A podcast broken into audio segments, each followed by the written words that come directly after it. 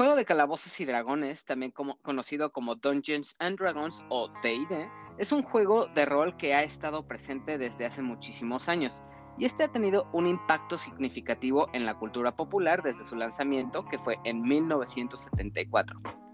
Desde su creación, Dungeons and Dragons ha inspirado a innumerables jugadores y ha influido en la forma en la que se crean y se consumen historias y entretenimiento, que además ha sido fuente de inspiración que se ha trasladado a distintos medios como libros, películas y videojuegos. Prácticamente, Calabozos y Dragones es un juego de rol en el que los jugadores crean personajes imaginarios y trabajan juntos para resolver misiones y exploran mundos imaginarios que ellos mismos van creando bajo sus propias reglas que van ajustando conforme avanza su aventura. Otro elemento importante que es bastante relevante aquí es la imaginación, pues las más grandes aventuras requieren de las mentes más creativas para darle forma y desarrollo a este juego. Pero no es tan sencillo como parece, pues hay otros elementos necesarios para que las cosas funcionen, como son por ejemplo los dados con los cuales los jugadores utilizarán para determinar el resultado de sus acciones. Otro elemento importante es alguien conocido como Dungeon Master, quien es prácticamente el director de juego que guía la historia y los desafíos que enfrentan los personajes. Aunque el juego pueda parecer simple, su capacidad para inspirar la creatividad y la imaginación de los jugadores es lo que ha llevado a su éxito y legado cultural. Por ejemplo, uno de los mayores impactos culturales de Dungeons and Dragons ha sido en el mundo del cine y la televisión. Muchos guionistas y directores han sido inspirados por Calabozos y Dragones para crear historias y personajes icónicos. Entre algunas de las personas del medio que han sido influenciadas o han tomado inspiración del juego están el director de cine Guillermo del Toro, quien ha hablado abiertamente sobre cómo Dungeons and Dragons ha influenciado su trabajo y la creación de monstruos icónicos en sus películas como El laberinto del fauno y Pacific Rim.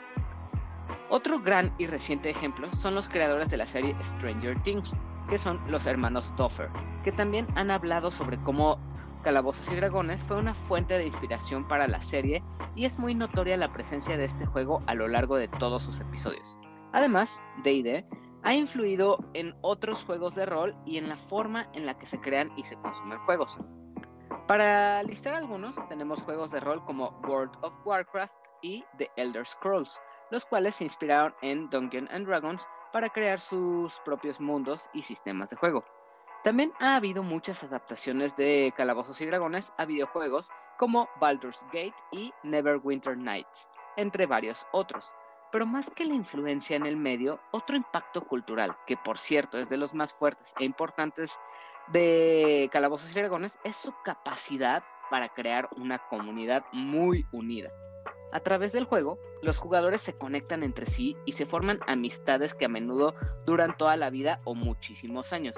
Y es por esto que en sí, el juego de Calabozos y Dragones es tan querido por personas de todo el mundo y con todo tipo de cosas que siguen saliendo productos o cosas relacionadas al juego, desde coleccionables, variaciones al juego, películas, literatura y videojuegos, y aunque no todas son tan populares o han tenido éxito, se sigue notando el amor y el esfuerzo de esparcir esta cultura y adoptar a nuevos jugadores.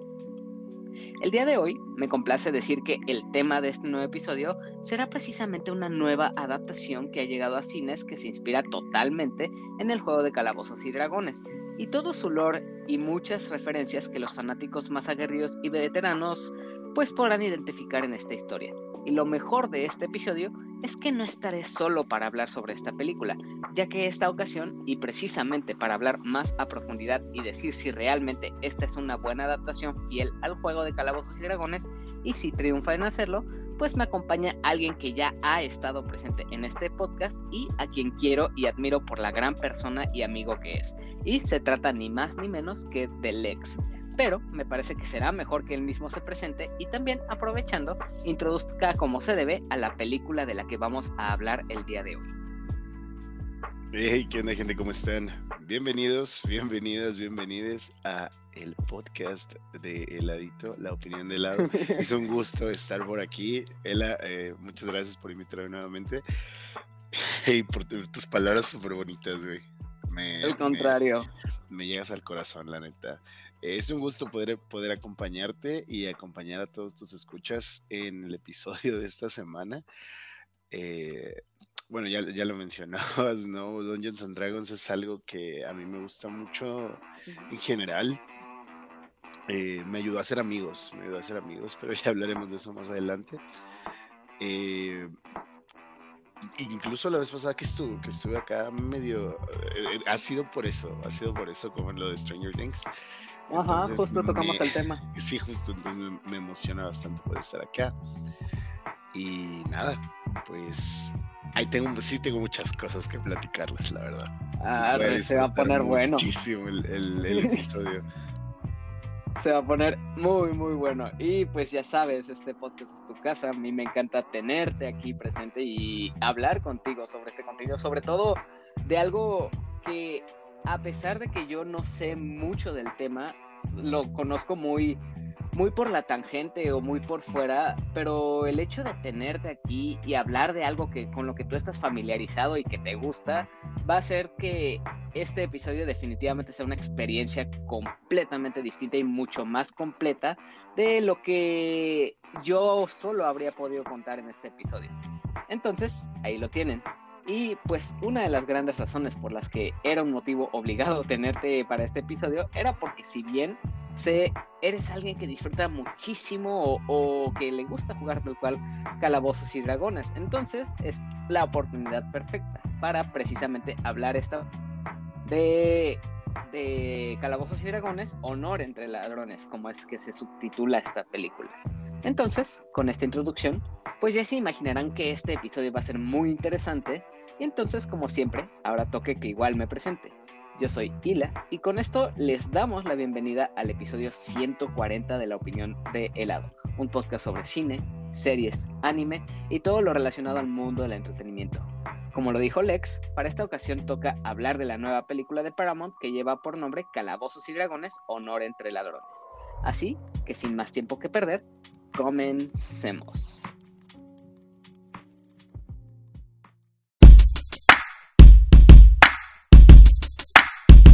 Como dije en la introducción, personalmente no estoy del todo familiarizado con el juego de Calabozos y Dragones. Solo sé que existe y de cierta forma tengo una idea de la manera en la que se juega, pero aún así sé que es un juego mucho más complejo que tiene muchas reglas y también maneras para crear una partida que varía y hace que la duración y el tipo de juego sea muy distinto. Por eso, para este nuevo episodio, me pareció una gran idea ya tener desde mucho antes el plan de invitarte a hablar sobre esta película y del tema, ya que como tú estás mucho más familiarizado, entonces todas esas cosas que se me podrían estar escapando a mí durante este episodio como referencias o elementos propios del juego, pues tú podrías entrar ahí a aportar o a mencionar todas estas cosas para que quien nos escucha tenga una idea mucho más amplia de lo que puede verse en esta película. Así que empecemos. Pero antes de cualquier otra cosa, ¿cómo te sientes de venir y poder hablar de esta película también a este podcast? Estoy muy contento porque creo que poder compartir toda esta... pues de repente puede ser como un bombardeo de información, sí, pero creo que son referencias muy chidas y la película se presta muchísimo para eso y a diferentes niveles, pero ya conforme vayamos avanzando te iré platicando más, pero estoy muy contento de estar acá.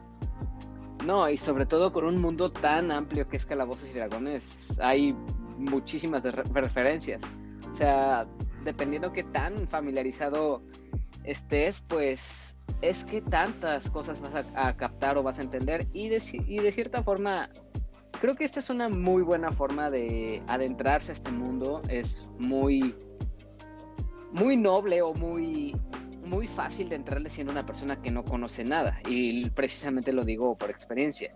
Y en cuanto a este nuevo episodio, pues yo verdaderamente me sentía muy emocionado de grabar, sobre todo el hecho de que con una película tan increíble, o sea, de verdad me pareció una cosa súper divertida y entretenida. Y otro punto que hacía que me emocionaba mucho para este nuevo episodio era contar con tu participación y aprender de las cosas que sabes y viste en la historia, que obviamente ayudará a enriquecer mucho más lo que todos vimos en esta nueva adaptación, y eso lo vamos a ir desarrollando poco a poco conforme vaya desarrollándose este episodio. Entonces, dicho esto, empecemos ya de lleno a hablar sobre esta cinta y pues como siempre, comencemos con la ficha técnica que tiene esta historia.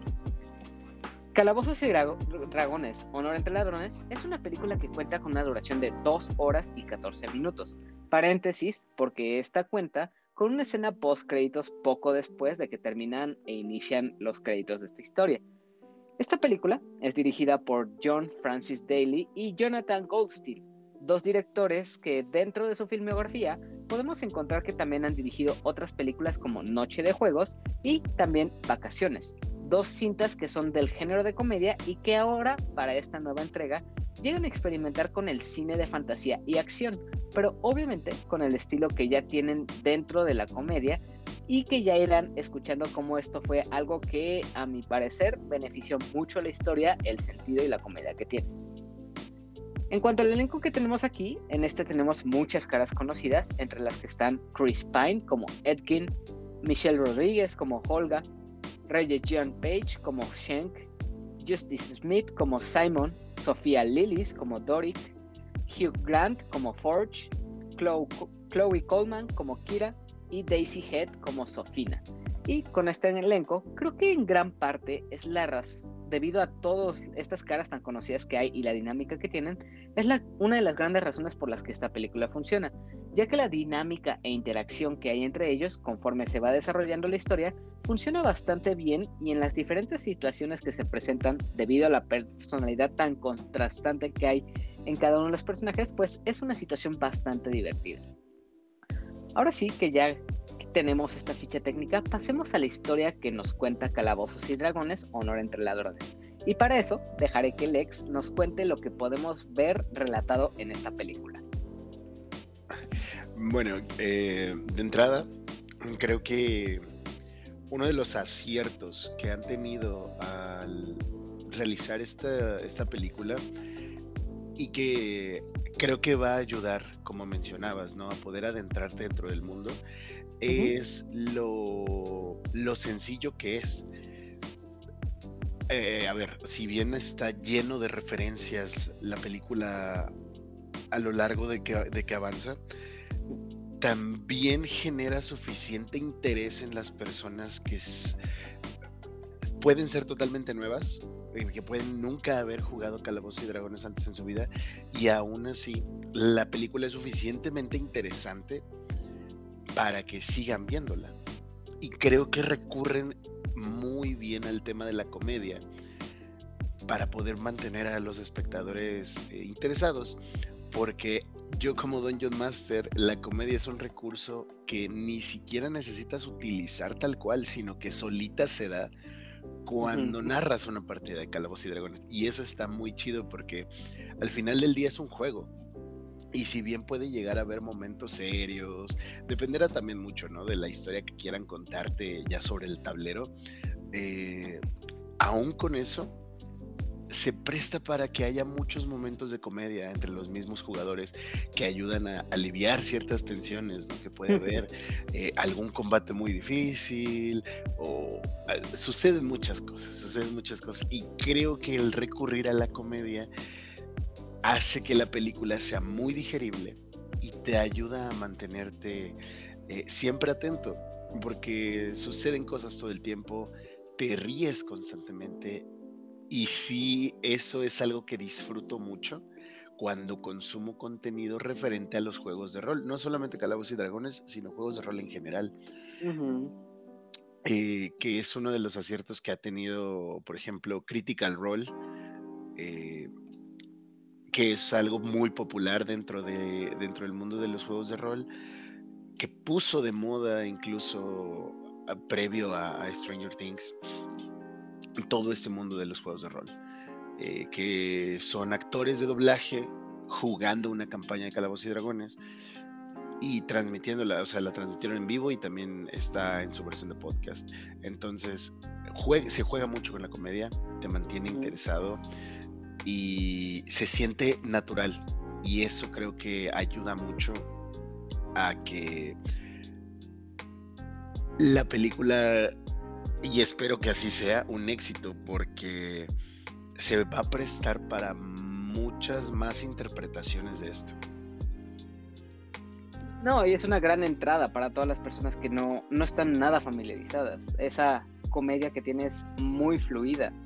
De hecho, me parece que muchas de las cosas, y eso es una de las cosas que vamos a estar comparando después, creo que fue lo que ayudó a que, por ejemplo, el género de superhéroes, que son los cómics de Marvel, por ejemplo, pegaran tanto.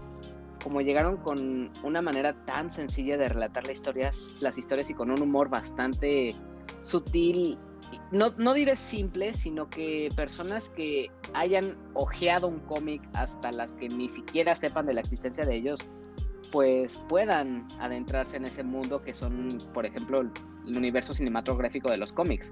Y esa misma situación que pasó hace muchos años, porque ahorita efectivamente ya hay una saturación de los cómics y las adaptaciones de superhéroes, creo que aquí en Calabozos y Dragones se tomaron este mismo ejemplo y lo adaptaron muy bien a esta nueva historia, con esta comedia y esta manera tan fácil de entrarle a este universo. Sí, estoy de acuerdo, y precisamente el elenco con el que cuentan ayuda mucho a que esto pueda seguir fluyendo. Entonces yo creo que sí, definitivamente el elenco ha sido un acierto. Un acierto. Sí, definitivamente. Chris Pine tiene mucho carisma. Yo recuerdo haberlo visto, por ejemplo, en Wonder Woman. Y creo que su propio... o los personajes que suele desarrollar se prestan para esto y te la crees. Y aquí viene otra de las cosas que para mí creo que es un gran acierto al momento de presentarte a los personajes o de cómo se desarrollan los personajes, porque la variedad de edades dentro del equipo, de la party, como se le suele llamar dentro del mundo, a tu grupo de aventureros se le llama party. Entonces, dentro de la party va a haber una variación tremenda de personajes diferentes. Está Chris Pine, que es un humano, y es relevante porque en el mundo de Calabozos y Dragones hay muchas razas diferentes que conviven el día a día. Ya hablaré también al respecto de eso. Entonces, Chris Pine, y me voy a ir un poquito a hacer un ñoño acá. Chris Pine, porque es que además subieron la hoja de personajes. O sea, está disponible para que tú la verifiques. Puedes ver qué nivel son, qué hechizos usan, cuáles son sus habilidades, y en el mismo formato de los libros de Dungeons and Dragons. Entonces es como de... ¡Qué increíble! Sí, está muy chido. O sea, la campaña de marketing en general ha sido muy buena, y esta es la parte chida. Tal vez a los nuevos fans de esta franquicia que ya tiene muchos años pueda ser como de órale, qué chido, ¿no? Qué interesante. Pero para los que jugamos el juego es como de no manches, o sea, podría meterlos a mi campaña, podrían aparecer, ¿sabes? Jugar con todo esto creo que... Y es por eso que creo que aporta para todo el tipo de público. Puedes disfrutarlo desde el órale, qué chido estuvo, me reí bastante, hasta el quiero incluir a estos personajes en mi campaña, y tal vez un jugador de órale, estaría muy padre encontrarme a estos personajes y ser parte de una quest, ¿no? que ellos me manden, ¿no? Algo por el estilo. Y de nuevo, en una party la variedad de personalidades que hay es muy... es necesaria incluso. Entonces está Chris Pine, que sería un bardo, que esa sería su clase, porque es un humano, esa sería su raza, y su clase sería bardo. Entonces está Olga, que es una humana también, pero es una bárbaro. Ajá, justo bárbaro. Exacto. Está Doric, que es una druida, y es además de Wild Shape, que es como... la subclase, por así decirlo, sí, justo. Entonces hay como muchas cosas para jugar con ello, y creo que lo ejecutan muy bien. Está también el hechicero, y está el personaje de Hugh Grant, que es un rogue, es un ladrón. Force. Sí, es un estafador, ¿no? Entonces, hay como muchas cosas muy padres y todo el grupo se mezcla y cada quien es de una clase o raza diferente. Por ejemplo, el hechicero, que es un mitad humano, mitad elfo. La chica Doric, que es una druida, que es una tiefling. Entonces juega con todo eso y la variedad de edades también, ¿no? Porque Chris Pine y Olga varían mucho. Exacto, son aventureros que ya han vivido pues muchas aventuras tal cual, ¿no? Y como son humanos, se les nota en la edad. Incluso hay un momento en la película en la que lo mencionan, dice, oh, te veo una cana por aquí. Sí. Y todo eso está muy padre porque de igual forma, ¿no? Cuando tú juegas con tus amigos o incluso ni siquiera tus amigos, conocer personas jugando. Ah, pues, ¿qué te gustaría hacer? No, pues me gustaría hacer un personaje que tenga más edad, ¿no? Que sea más sabio. Y ahí vas jugando con toda esa parte. Entonces, creo que el casting que hacen, el cómo diseñan a este equipo, cuáles son las cosas que los motivan a cada uno. Todos tienen su background, porque así es como se llama dentro del juego. O sea, sí, sería como lo normal decir, ah, pues claro, su backstory, su background y todo eso. Bueno, mecánicamente, dentro de Calabozos y Dragones, hay un apartado referente al background que te da ciertas estadísticas según el que elijas. Entonces, hay como detalles muy sutiles que utilizan durante la narrativa de la película, y el simple hecho de que te lo mencionen así tal cual como es que no estás escuchando mi background, o no sabes cuál es mi background, es un guiño para los que lo jugamos, y para los que están metidos lo disfrutamos bastante. Ahora, yo llevo relativamente poco tiempo jugando a Calabozos y Dragones. Yo comencé en el 2017. Y conozco gente que lleva jugando por muchísimos años más. O sea, tú lo mencionaste al inicio, es un juego que lleva en el mercado desde el 1974. Así es, lleva mucho tiempo. Hay personas que han dedicado su vida a jugarlo. Sí. Y yo me considero genuinamente un jugador bastante nuevo, pero me gusta leer el lore.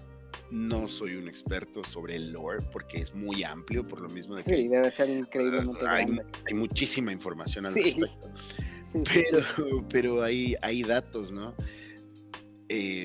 Todavía no he tenido la oportunidad de hablar de esto con otros amigos que son a quienes yo considero pues más estudiados del tema, que han sido mis Dungeon Masters incluso, que son muy buenos amigos, que son las primeras personas con las que empecé a convivir aquí en Puebla, que es a donde vivo en este momento, porque antes de yo conocer Dungeons and Dragons, yo tenía un amigo en Puebla hasta que empecé a jugar. Entonces, hiciste comunidad ahí. Claro, sí, claro, entonces es por eso que yo le tengo tanto amor y que supongo que se va a notar en ustedes que nos están escuchando. Por eso lo cuento con tanta alegría. Y está muy padre ver que se está poniendo de moda, si es la palabra, justamente, la expresión que quieren usar. Lo hablaba también desde el episodio de Stranger Things.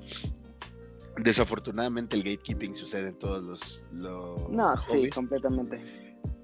Y creo que es un momento súper chido para hablar sobre él. Que se ponga de moda. Qué chido que se ponga de moda. Está sobre increíble. Todo por todo lo que pasó antes con Calabozos y Dragones, porque uno de los grandes problemas que tuvo fue precisamente una cosa que también relataron en Stranger Things, que es el pánico satánico.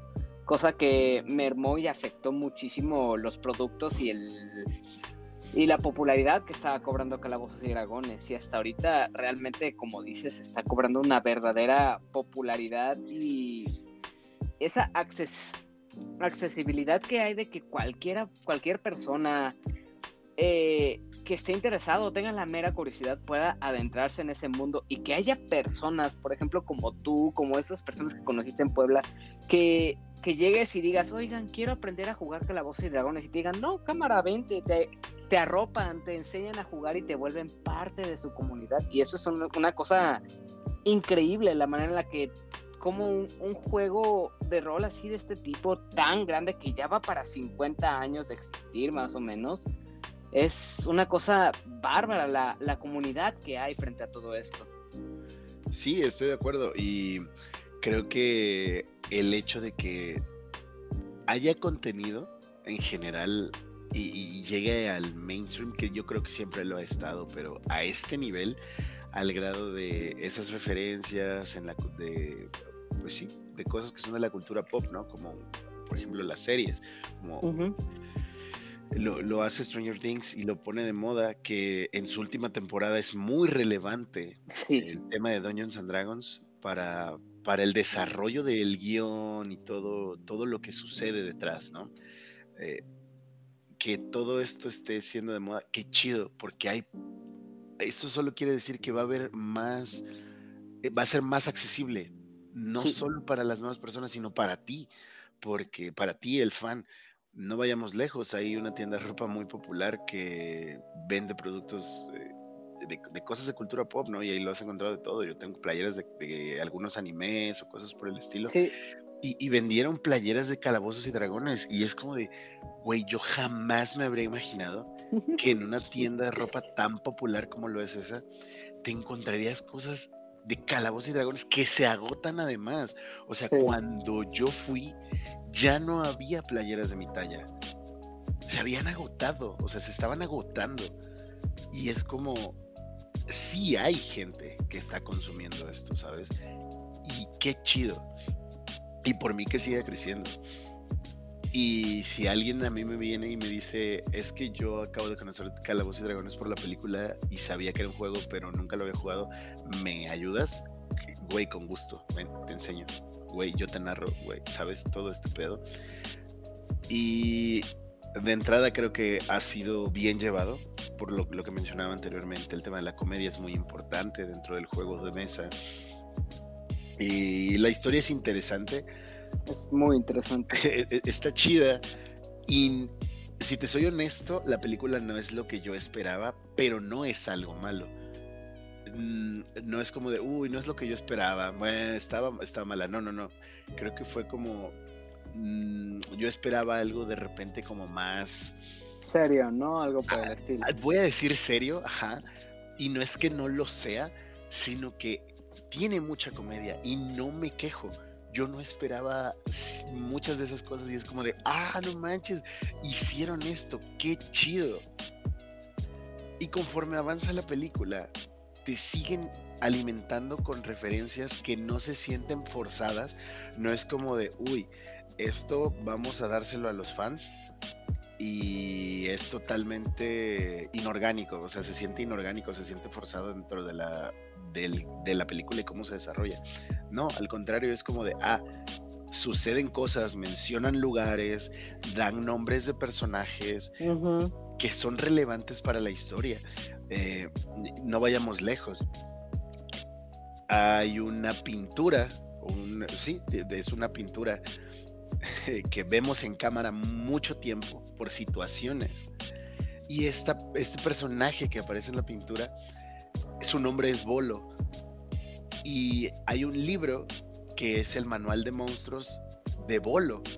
O sea, es un personaje dentro del canon de Calabozos y Dragones que es relevante y que muchos de los jugadores lo conocemos, y es muy chistoso dentro del juego también, porque tú puedes dentro del juego adquirir el manual de monstruos de Volo, tal cual. Puedes ir a una tienda y comprarlo.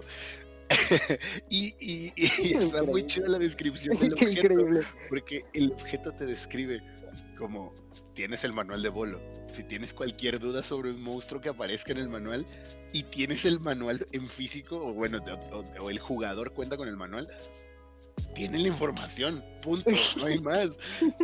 y está muy chido, y ese personaje aparece en esta pintura que tiene mucho tiempo en cámara. Mencionan a ciertos personajes como lo son Mordenkainen, a Elminster, que básicamente Elminster es una referencia grandísima a Gandalf, y esto es como un dato cultural también que me gustaría compartir uh-huh. con todos. Claro. El Señor de los Anillos básicamente funda lo que es la literatura de fantasía, los elfos, los orcos y todo este mundo mágico que viene y que conocemos hoy en día, tanto como El Señor de los Anillos, como en todas sus variantes en la que se te antoje, lo crea Tolkien. Y sin El Señor de los Anillos no tendríamos Calabozos y Dragones. Entonces, el que tengan esas referencias le da cierto sabor. Y uno, pues, sabe de dónde viene, ¿no? O compartimos esta información con los demás para... Ah, no manches, qué chido. Con razón se parece tanto a Gandalf. Y es relevante porque lo mencionan incluso con uno de los personajes que comparte el apellido de Elminster. Entonces es como, ah, ok. Y empiezas a hacer conexiones como jugador. Y si no eres jugador es como de, ah, órale, qué chido, ¿no? Pues, y no pasa absolutamente nada. Exacto. Eso de la pintura que estabas diciendo era como de, no tenía ni idea de que esa pintura podía decir tantas cosas sobre el lore real que hay de Calabozos y Dragones. Yo pensaba que nada más era una imagen ahí superpuesta de una obra de arte que tomaron ahí y la pusieron. No tenía ni idea de todo eso lo que estás diciendo, por ejemplo. Sí, exacto. Y por ejemplo, es Volo, ¿no? O sea, ahora lo saben todas las personas que nos están escuchando. Y como esas muchas cositas más, mencionan Neverwinter, sí, que es uno de los lugares icónicos del universo de Dungeons and Dragons, que también, algo importante de mencionar, Dungeons and Dragons sí tiene su propio lore, sí tiene su propia historia y suceden cosas, pero la magia es que, sin importar quién se una, pueda sentirse parte de ese universo. Entonces, hay cosas que han sucedido históricamente, ajá, pero eso no quiere decir que vas a estar cerrado a algo. Y algo también muy bonito que mencionan dentro de la película es este plano en el que vivimos es solo uno de muchos que hay ahí. Un montón de planos que existen. Y esto también se debe a que pues cada quien es libre de crear su propia historia, su propia aventura, su propio plano. Yo no tengo por qué desear una aventura en la que suceda el Neverwinter, por ejemplo, que es de estos lugares icónicos, que es en donde suceden muchas de las cosas de la película. Me atrevería a decir que la mayoría, o al menos la mitad de ellas, que sí es algo considerable.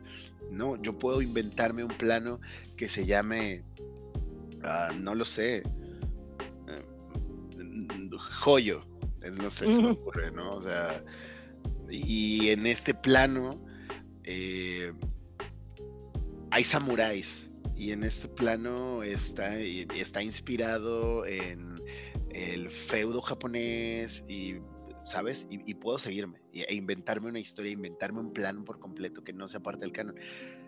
Pero va a ser parte del canon, porque yo lo inventé y ahí está y existe. Tal vez no haya libros, pero mis jugadores por alguna razón podrían viajar al plano que conocemos y esto es bonito porque te permite... O sea, que tú lo hayas creado... ya lo hace algo real o ya expande ese mundo. Exacto, y te lo mencionan en la película, este es solo uno de muchos planos que existen y te hace sentir parte de. Entonces, hay muchas cosas que creo que son bien logradas y como jugador y estas referencias que no se sienten como de... por ejemplo, no sé si hayan leído / visto Ready Player One. Sí. Ok, en el libro de Ready Player One, de repente te bombardean con información así, pero es ridículo.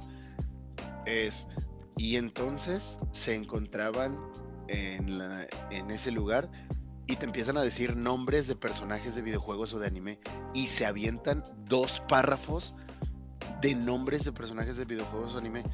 Y es como de, ajá, ¿y luego qué? O sea, ¿qué aportan o qué es importante? O sea, entiendo que me quieres dar a entender o que me quieres poner en el mood de, ajá, esto está rodeado de cultura pop y cada quien es quien quiere. Pero es muy diferente que te lo pongan como de, ah, mira, pues ahí está tal personaje y existe. No lo vas a volver a ver nunca. Y esto y no es solo eso, es una lista, o sea, es una lista. ¡Qué horror! Rey Ayanami, Master Chief, no. Bla, bla, bla, bla, bla, bla, y se avientan, ¿no? Y entonces yo siento que algo que sí me habría desagradado es que aventaran este tipo de referencias así como de, ah, sí, tomen, ahí está, ¿no? No, son comentarios específicos. Algo que no se me va a olvidar porque te lo mandé por mensaje antes de empezar a ver la película. Que te dije, según la yo... Dragón. Sí, el dragón rojo. Dije, sí. Según yo, ese dragón no es cualquier dragón. O sea, no es, sí, un dragón rojo. Y ya, no. Ese dragón rojo tiene nombre. Se llama Themberchaud. Ajá. Y es el padre de la flama. Y yo lo conozco porque yo jugué una campaña que se llama Out of the Abyss y ese dragón sale en esa campaña. Entonces es como, yo sabía, dije, ese dragón gordito, yo lo conozco. Estoy seguro que es Themberchaud. Y me da mucha risa porque te mando el mensaje y te puse, lo averiguaremos. Ajá, justo. Y no es un spoiler porque... aparece en el tráiler ese dragón. Y sale también en los cortos de Cinépolis ahí prácticamente. Claro, entonces... Es algo que ya sabes que va a salir. Es un poster boy, es el chico del póster. Pero solo para que lo sepan, no solamente es un dragón rojo gordito, o sea, tiene nombre y es un personaje relevante en otra campaña. Qué bonito es eso, está muy chido. Porque... Sí. Y de nuevo, yo lo conozco porque yo jugué esa campaña, pero hay muchas personas que igual y juegan a Calabozos y Dragones y no tenían ni idea. Y seguramente a mí se me habrán ido otras referencias que no tengo ni idea, pero alguna otra persona lo cachó, porque el universo es tan amplio y tan vasto que hay para todo. Y esto es otra de las cosas bien logradas de la película, que se disfrutan un montón. Otra de las cosas que me gusta mucho como jugador es el tema de los hechizos. Como suceden en pantalla, es como te lo suele describir el libro. Uh-huh. El cómo realizan los hechizos también, que hay un movimiento de manos. Un conjuramiento, ¿no? Exacto, y utilizan las palabras y todo esto. Bueno, los hechizos tienen componentes verbal, material y somático. O sea, verbal, obviamente, de que hay que vocalizar. Pronunciarlo. Exacto. Uh-huh. El material es de que algunas veces te solicitará el hechizo que utilices algún material y está el componente. Como una vara o una... Exacto, un azufre, por ejemplo, que es el... Un catalizador. Exacto, y esto es algo que todos los jugadores se saben. Es guano, de murciélago, obviamente, y azufre para crear fireball. Mago de nivel 1 todavía no puedes hacer fireball, pero sabes que vas a necesitar tener eso en tu bolsa eventualmente. Entonces, porque necesitas estos elementos para poder conjurar el hechizo. Y viene la parte somática, que es este movimiento de manos, estos ademanes que tienen que hacer. Entonces, está muy padre porque hay también momentos en los que... hay una escena muy chida también en donde... Te explican sin explicarte realmente, porque solo sucede qué pasa si yo te tapo la boca, ¿no? O sea, si yo le tapo la boca a un conjurador de hechizos, ¿qué va a pasar? Entonces, no puede conjurar. Exacto, porque ya no puedo usar el componente verbal. Entonces, hay como muchísimas cosas que suceden y es como de... Son detalles, o sea, ese detalle... Son mínimos, son muy sutiles. Exacto, y son tan disfrutables porque, de nuevo, esto no es una lista de te bombardeo con referencias que no son necesarias. Y al mismo tiempo crean a sus propios personajes dentro de ese universo que tienen algo que contarte, que tienen su propia historia, que tienen sus propias motivaciones. Doric tiene una motivación que va a ser diferente a la de Olga. Y cada quien tiene una historia que contar. Y no por eso alguien es mejor o peor que el otro. Cada quien tiene su fuerte. Y por eso es que una party se conforma de distintos miembros para que puedan...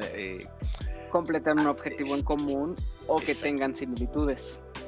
Y además, o sea, vamos a lograr vencer este enemigo en común o tenemos un objetivo en común. A mí me motivan cosas diferentes y... Esto también suele suceder en los grupos de juego. Es como de, a ver, la motivación de nunca falta el morro edgy que está en su fase emo, no te culpo, yo ya estuve en mi fase emo, sigo en mi fase emo, pero ya soy edgy de una manera diferente, ya sabes, ¿no? El clásico, el rogue, que se tapa con una capucha y no le ves el rostro y... ya lo controlas. Y es un huérfano que nunca conoció el amor de la familia y que por eso se convirtió en un asesino a sangre fría. Y está el personaje que sí quiso ser un personaje meme, que es un bardo de la escuela del colegio, perdón, del colegio del glamour, que viene de la tierra de unicornios. Ese es un ejemplo. Y está el bardo del colegio del glamour que hace rimas con un beat de fondo, y el beat de fondo suena tum, tacun, tancun, tacun, tancun, y se llama Bad Bunny. No.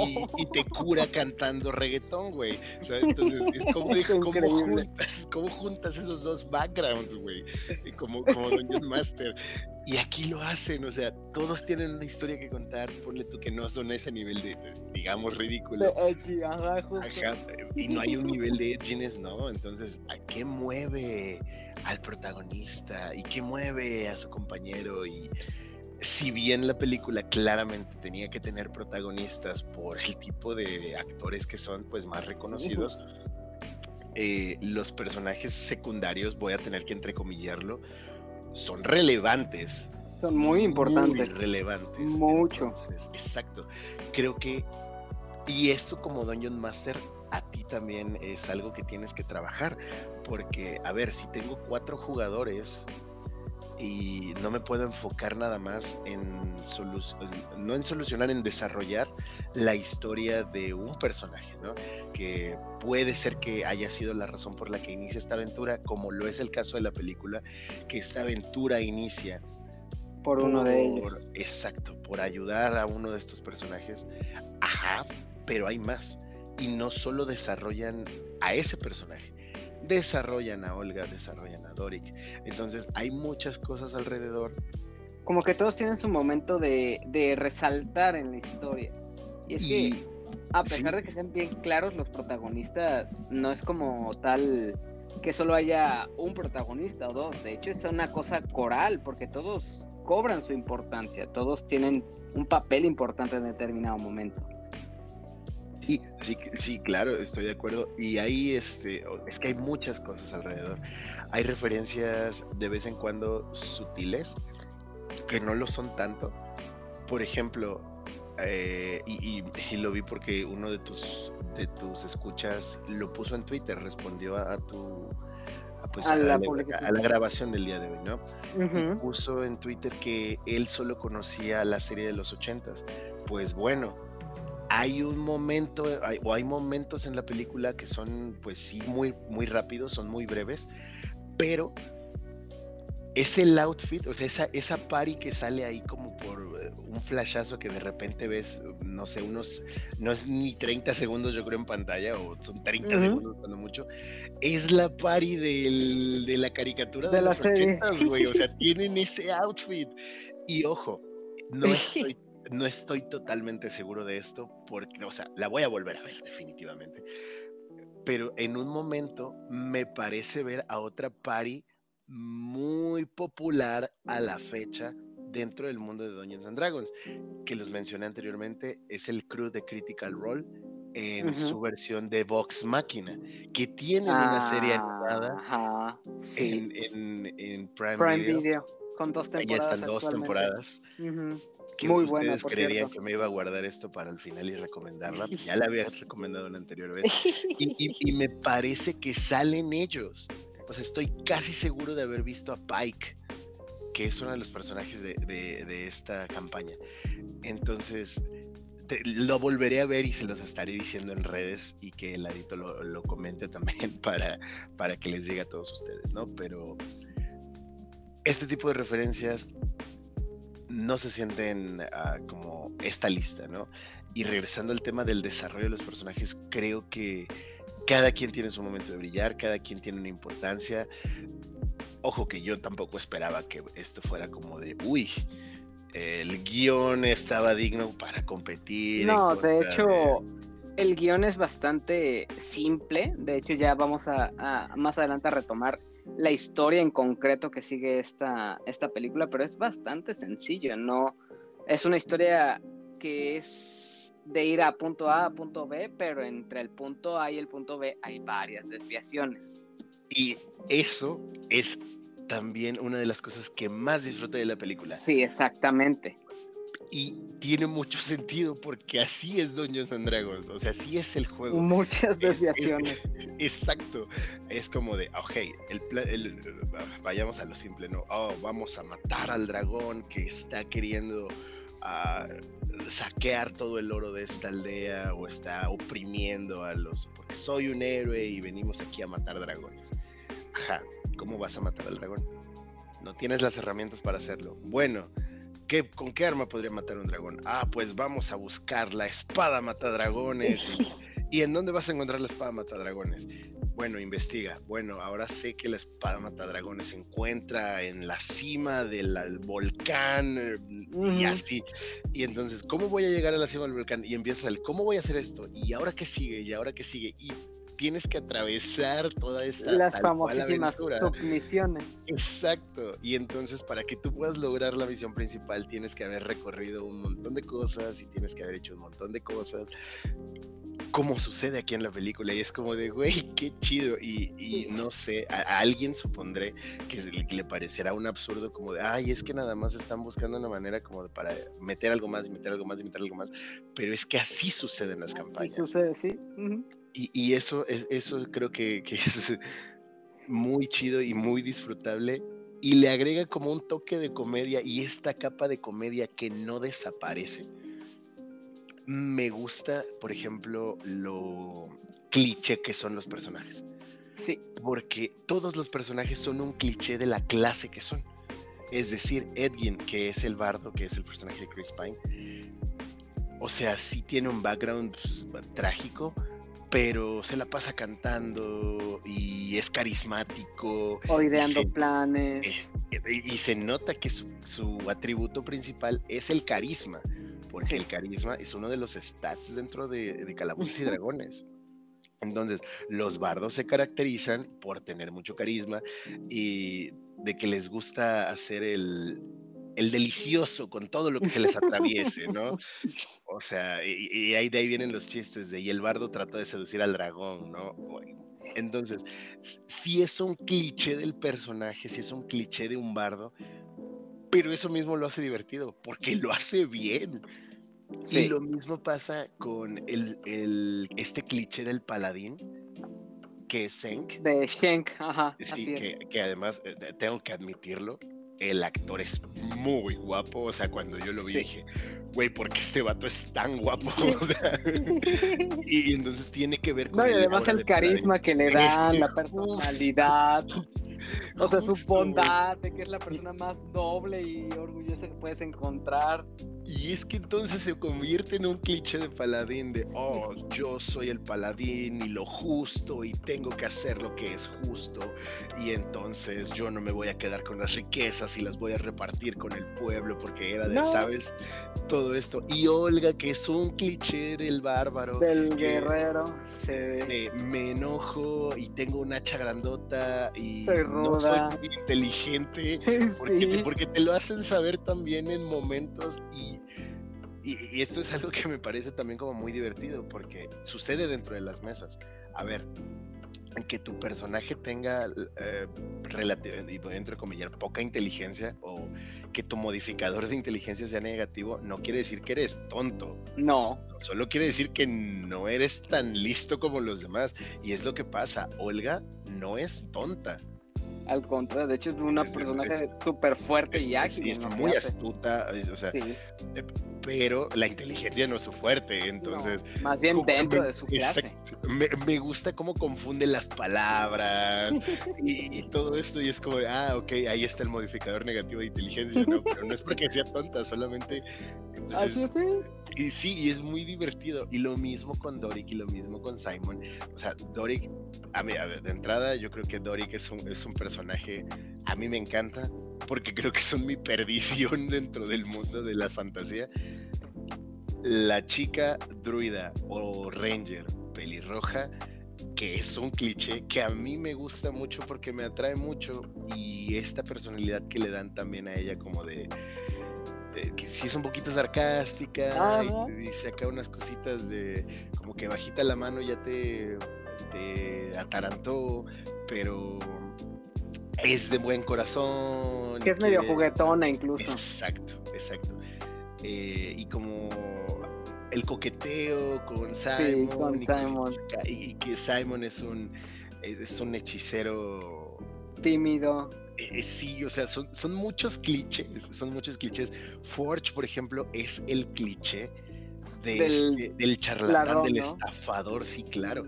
Pero es el otro tipo de estereotipo, porque está el estereotipo del rogue, el que les menciono, el edgy, el oscuro, el sí, yo soy frío. No, esta es una persona que se aprovecha de su carisma, que es un personaje que de temer. Y no les voy a spoilear nada, pero, o sea, todos estos clichés le dan sabor, porque la palabra no es absurdo, porque no es absurdo, no, para nada, lo que sucede, pero como esta manera de realizar el absurdo del cliché. Y entonces es como de, ok, yo espero que sea el cliché y por lo tanto es divertido. Esta manera de utilizar ese recurso creo que está bien logrado. Y le da mucho sabor a la peli y por eso creo que es tan disfrutable. Yo no sentí que la película fuera cansada en ningún momento. No, para nada. Y eso que es una película larga de duración, 2 horas 15, sí, claro, es bastante para el promedio. Y no, de hecho, los personajes y el hecho de que van de un punto A al punto B, al punto C, al punto E y de regreso al punto B, o sea, es una cosa que lo vuelve súper ágil y entretenida. Sí, e insisto, creo que toda esta capa de comedia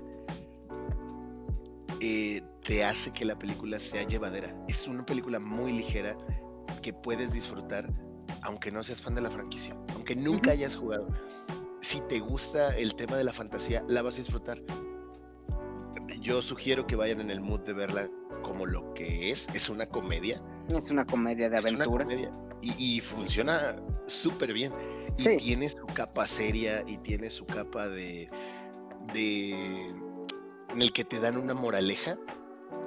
No voy a mentir, a mí me sacó lágrimas en varios momentos. También tiene mucho que ver con las cosas que he estado viviendo últimamente, ¿no? Entonces, estas moralejas, te sientes, pues sí, te identificas con ellos. Te identificas con estas cosas que le suceden a los personajes, porque no dejan de ser, pues, personas, ¿no? Y en este caso se suena un poco chistoso, iba a decir seres humanos, porque pues no, hay un mitad elfo y hay una tiefling y cosas así, ¿no? Seres vivos, digamos. Sí, que personajes, ¿no? Entonces, como personajes. Exacto. Entonces, pues sí, siguen siendo personas, siguen siendo estos seres miembros sintientes de la sociedad, claro, y que tienen que lidiar con ciertas cosas, que tienen que lidiar con inseguridades, que tienen que lidiar con problemas, con las responsabilidades de sus propias, las consecuencias de sus acciones. Esa era la palabra. Y eso es algo que, por ejemplo, yo cuando soy un Dungeon Master me gusta decirles en la primera partida. Esto es un disclaimer que a mí me encanta dar. Y este disclaimer es el siguiente. Sí, esto es un juego. Venimos a divertirnos. Solo recuerden que una vez que comencemos, ustedes son sus personajes y todas las decisiones que tomen, todas las acciones que realicen, van a tener sus consecuencias. Y hay que lidiar con esas consecuencias. Porque sí, se trata de ser divertido. Y tú por meme puedes decir, sí, voy a llegar y le voy a pegar al guardia, porque a ti te parece divertido. Bueno, solo te recuerdo que le vayas y le pegues al guardia va a tener consecuencias. Y en este momento, tú no eres tú, sino tu personaje. Y tienes que enfrentarte a esas consecuencias. Porque dentro de este mundo de fantasía en el que estamos jugando, también hay consecuencias. Sí, vamos a divertirnos. Vamos a pasarla chido. Claro, es la misión principal de jugar. Pero no puedes ir por el mundo creyendo que tienes el guión de tu lado. porque hay que lidiar con estas consecuencias, y creo que también eso lo llevan muy bien. Cada personaje tiene motivaciones, cada personaje ha hecho cosas y tiene que lidiar con las consecuencias de esas cosas, de esas decisiones que toma, y suceden, y es normal, ¿no? O sea, tú puedes crear un plan y el plan puede no funcionar por la razón que quieras. Puede ser tan simple como el espejo que quería utilizar para hacer algo se cayó y ahora el espejo está contra el piso. ¿Se acuerdan de mí? Y entonces hay estos sucesos inesperados que piensas que no tienen importancia, pero más adelante, claro, y que le dan sabor también. Sí. Y es como de, ay, ahora cómo vamos a lidiar con esto, y ahora cómo vamos a lidiar con esto, y ahora cómo vamos a lidiar con esto. Creo que por eso es una película no cansada en ningún momento. Uh-huh. Porque hay entretenimiento de todo tipo. Te ríes, te dan una moraleja, hay un momento de drama, y después hay acción. Hay reflexión. Es la acción que estabas esperando, y hay momentos de reflexión. Y está tan bien llevada en general que yo no me aburrí en ningún momento. Y muchos me podrían decir, pues es que eres fan de la franquicia y por eso no te aburrió. No, sin necesidad de ser fan, es algo que te divierte muchísimo. Exacto. Y es uno de los fuertes. Y está muy chistoso porque uno de mis amigos me dijo, es que yo he estado leyendo como muy malas críticas al respecto. Y se vale, ¿no? O sea, se vale leer críticas, se vale informarte. Uh-huh. Creo que por eso también nos están escuchando, para saber qué opinamos nosotros. Es válido totalmente, pero yo personalmente soy de la idea de que tomes las cosas de quien vienen y adicionalmente te hagas tú tu propia opinión al respecto. Si te llama la atención, vela y ya sabrás para ti si te pareció buena o no. En este momento, como comunicadores, yo les estoy platicando el por qué a mí me gustó y por qué la disfruté mucho desde mi contexto. Así como tú, Ela, nos platicas desde tu contexto qué te parecen las películas que ves. Y ahí es donde está lo bonito, en donde puede haber yo entiendo intercambio tu de ideas. Y en este bonito intercambio de ideas tú tienes un contexto diferente al mío, como a todos nuestros escuchas tienen un contexto diferente. Uh-huh. Y pueden hacerse una idea, ¿no? Entonces, después de que la vean, podrán, si no les gusta, pueden ir a escribirme a Twitter sin ningún problema. Al rato paso mi información. Claro. Y me pueden escribir, o sea, así como le pueden escribir a Ela, yo les cuento por qué me gusta, por qué me gustó y por qué la quiero ver más veces, honestamente. Yo la he disfrutado como no te imaginas. Me la pasé riéndome. Hubo momentos en los que se me salieron las lágrimas porque me identifiqué con estos personajes en distintos puntos de lo que te cuentan, de lo que suceden, de su background, todo esto. Y te quedas reflexionando como de, güey, o sea, es cierto, ¿no? Ajá, hay que hacer esto pues así porque pues, es lo que toca. Y es lo bonito, es lo bonito. El ejemplo de Vox Machina es una campaña, o sea, era una campaña de Dungeons and Dragons. De hecho es una campaña que narraron las personas o que estuvieron involucradas las personas y decidieron animarla tal cual, ¿no? Es correcto. Y el impacto que ha tenido, o sea, hay personas que antes de que Vox Machina fuera animado habían escuchado el podcast. Así es. Como podcast, y hay, o sea, suceden cosas. Yo me spoileé sin querer porque sí estoy escuchando toda la campaña porque me llamó mucho la atención después de ver la serie animada, y sin querer me spoileé en TikTok algo que sucede y yo me puse a llorar de algo, o sea, y es como de güey, o sea, y ese es el poder de la narrativa. Sí, ese es el poder contar historias. Exacto. Ahora imagínate esa persona. Digo, en el caso de Vox Machina, sí fue planeado como un podcast, sí fue planeado como un contenido para más personas. Pero, o sea, yo he vivido cosas dentro del juego. Uh-huh. Nunca se me va a olvidar mi primer campaña de Dungeons and Dragons. La tumba de la aniquilación se llama el módulo. Y las personas con las que jugué, desafortunadamente ya... pues nos separamos por diversas razones, pero yo me acuerdo de esa campaña y me llega la nostalgia. O sea, porque vivimos muchas cosas juntos al final del día. Sí. Y me pongo a pensar en ello y es como de, güey, y dentro de la campaña nos pasaron cosas, hubo personajes que perdimos, o sea, sucedieron cosas, NPCs que no pudimos salvar, ¿sabes? Fue muy, y sí, en ese momento, y pensar que el Dungeon Master, que es un amigo mío, se sentó a contarnos eso, y que tal vez, ajá, sí venía en el módulo mucha de esa información, pero muchas de las otras cosas él las ideó, y él supo cómo llevarlas, y él supo cómo entregárnoslo a nosotros, y sí te sientes parte de, o sea... Es algo real prácticamente. Claro, y se lo puedes preguntar a cualquier persona que haya jugado Dungeons and Dragons. Todos tenemos alguna historia con algún NPC que nos encariñamos y que por la razón que quieras o se fue o lo desvivieron o lo que quieras y se acuerdan con nostalgia y muchos incluso, o sea, con sentimiento. Sí. El poder de la nostalgia. Es muy real. Sí, claro. Entonces, creo que también el cómo lo llevan aquí, el cómo te cuentan la historia, porque tal cual, si tú te das cuenta quiénes serían los NPCs de esta historia, ¿no? Sí, completamente. Y siguen siendo relevantes, muy relevantes para la historia, como Kira. Sí. Kira es un elemento importante que sería un NPC. Entonces, que compra papel de rol de personaje terciario, incluso.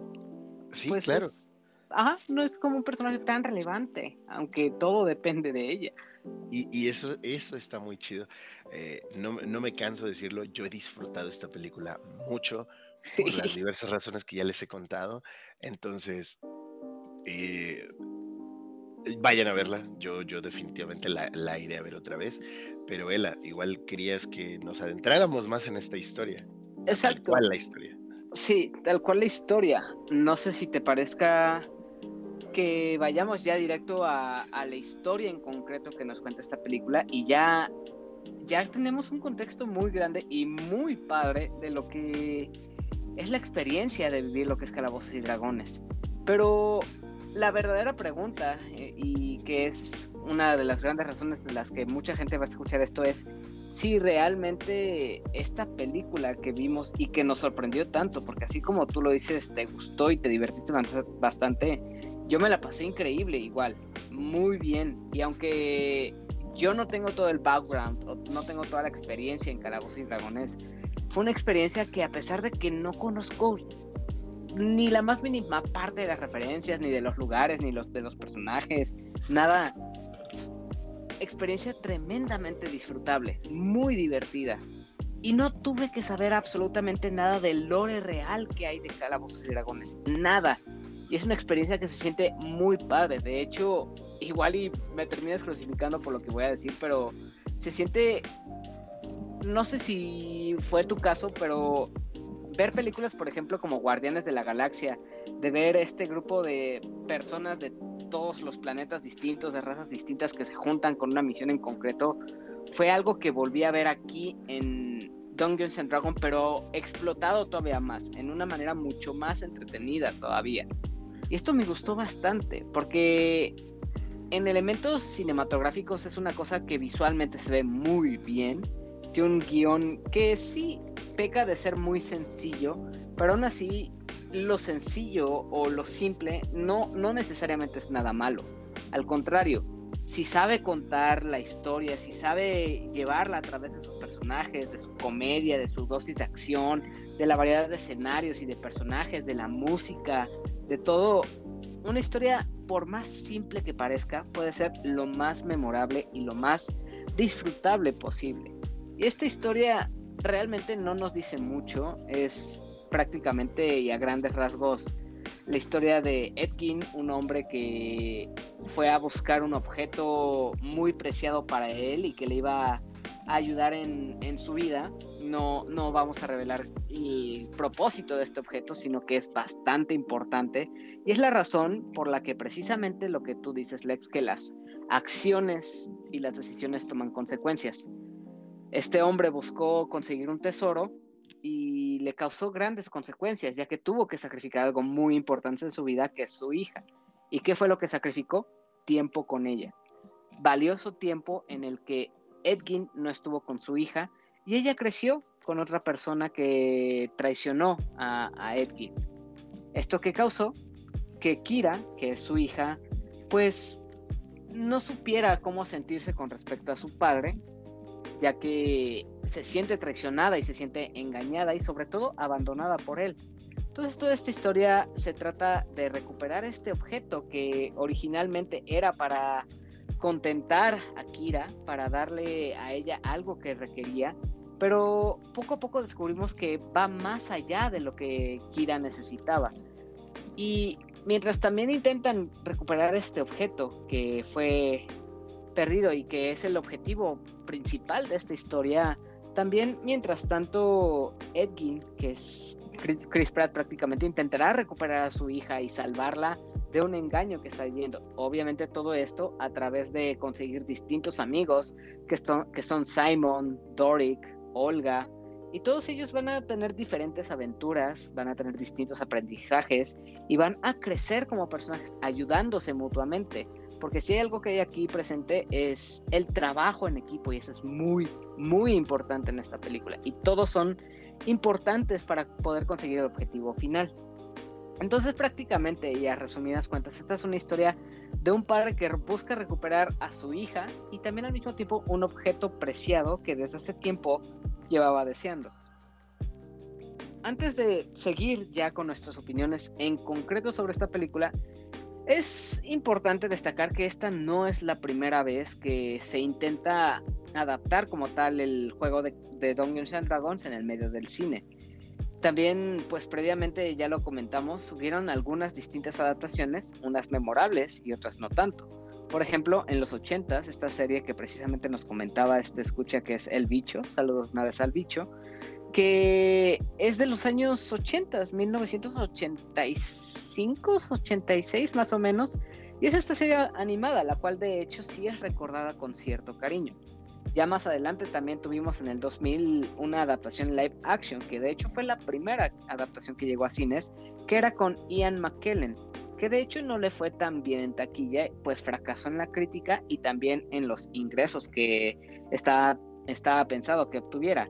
Uno de los grandes errores precisamente fue que esta película de Calabozos y Dragones se tomó muy en serio las cosas. Quisieron hacer algo muy al estilo del Señor de los Anillos o películas, sagas muy conocidas, pero no funcionó.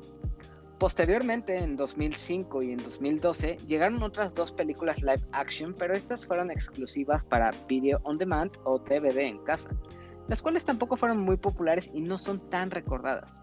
Y ya después de todo esto, recientemente, el año pasado, 2022, llegó a la plataforma de Prime Video precisamente esta serie que tanto Lex como yo le tenemos mucho cariño, que es la serie de The Legend of Vox Machina, que como tal no porta el nombre de Calabozos y Dragones, pero se sabe o se conoce que esta es una adaptación de historias que sucedieron dentro del mundo de Calabozos y Dragones, que precisamente adapta unas cuantas partidas del juego de rol y que de hecho, adicional a lo que estamos hablando en este episodio, esa es una muy buena recomendación para empaparse todavía más del tema y que si les gusta Calabozos y Dragones, Honor entre Dragones, deberían ir corriendo a ver también esta serie de Vox Machina, ya que es una gran serie de animación que está muy bien contada y muy bien animada. Hablar precisamente de esto me da pie a hacerte la primera pregunta de este episodio, que es: ¿te parece que Dungeons and Dragons Honor Among Thieves es la mejor adaptación a cines o televisión que se ha hecho hasta ahora, Alex? A ver, es que lo mencionabas anteriormente, lo que habíamos visto antes es un completo fracaso. Sí. Yo no sabía, por ejemplo, que existía una versión previa, tal cual, una película.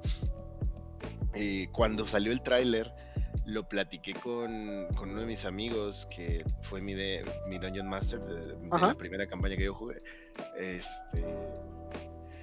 Y efectivamente, ¿no? Dice, sí, o sea, ya había existido y la vimos en YouTube y es malísima. O sea, es malísima, sí.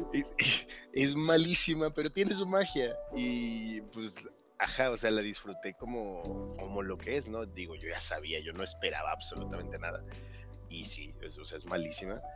Dime. como dato curioso, esta película la chequé en... Obviamente, esto es un parámetro para basarse más o menos en cómo le ha ido en la crítica. En IMDb, que es normalmente la que consulto para checar las calificaciones que tiene en cuanto a la crítica y al público, tiene un promedio de 14 sobre 100, para que se den la idea de qué tan mal le fue a esta película con Ian McKellen. O sea, y también quién estaba, ¿no? No, sí, como, quiénes estaban. No era cualquier persona.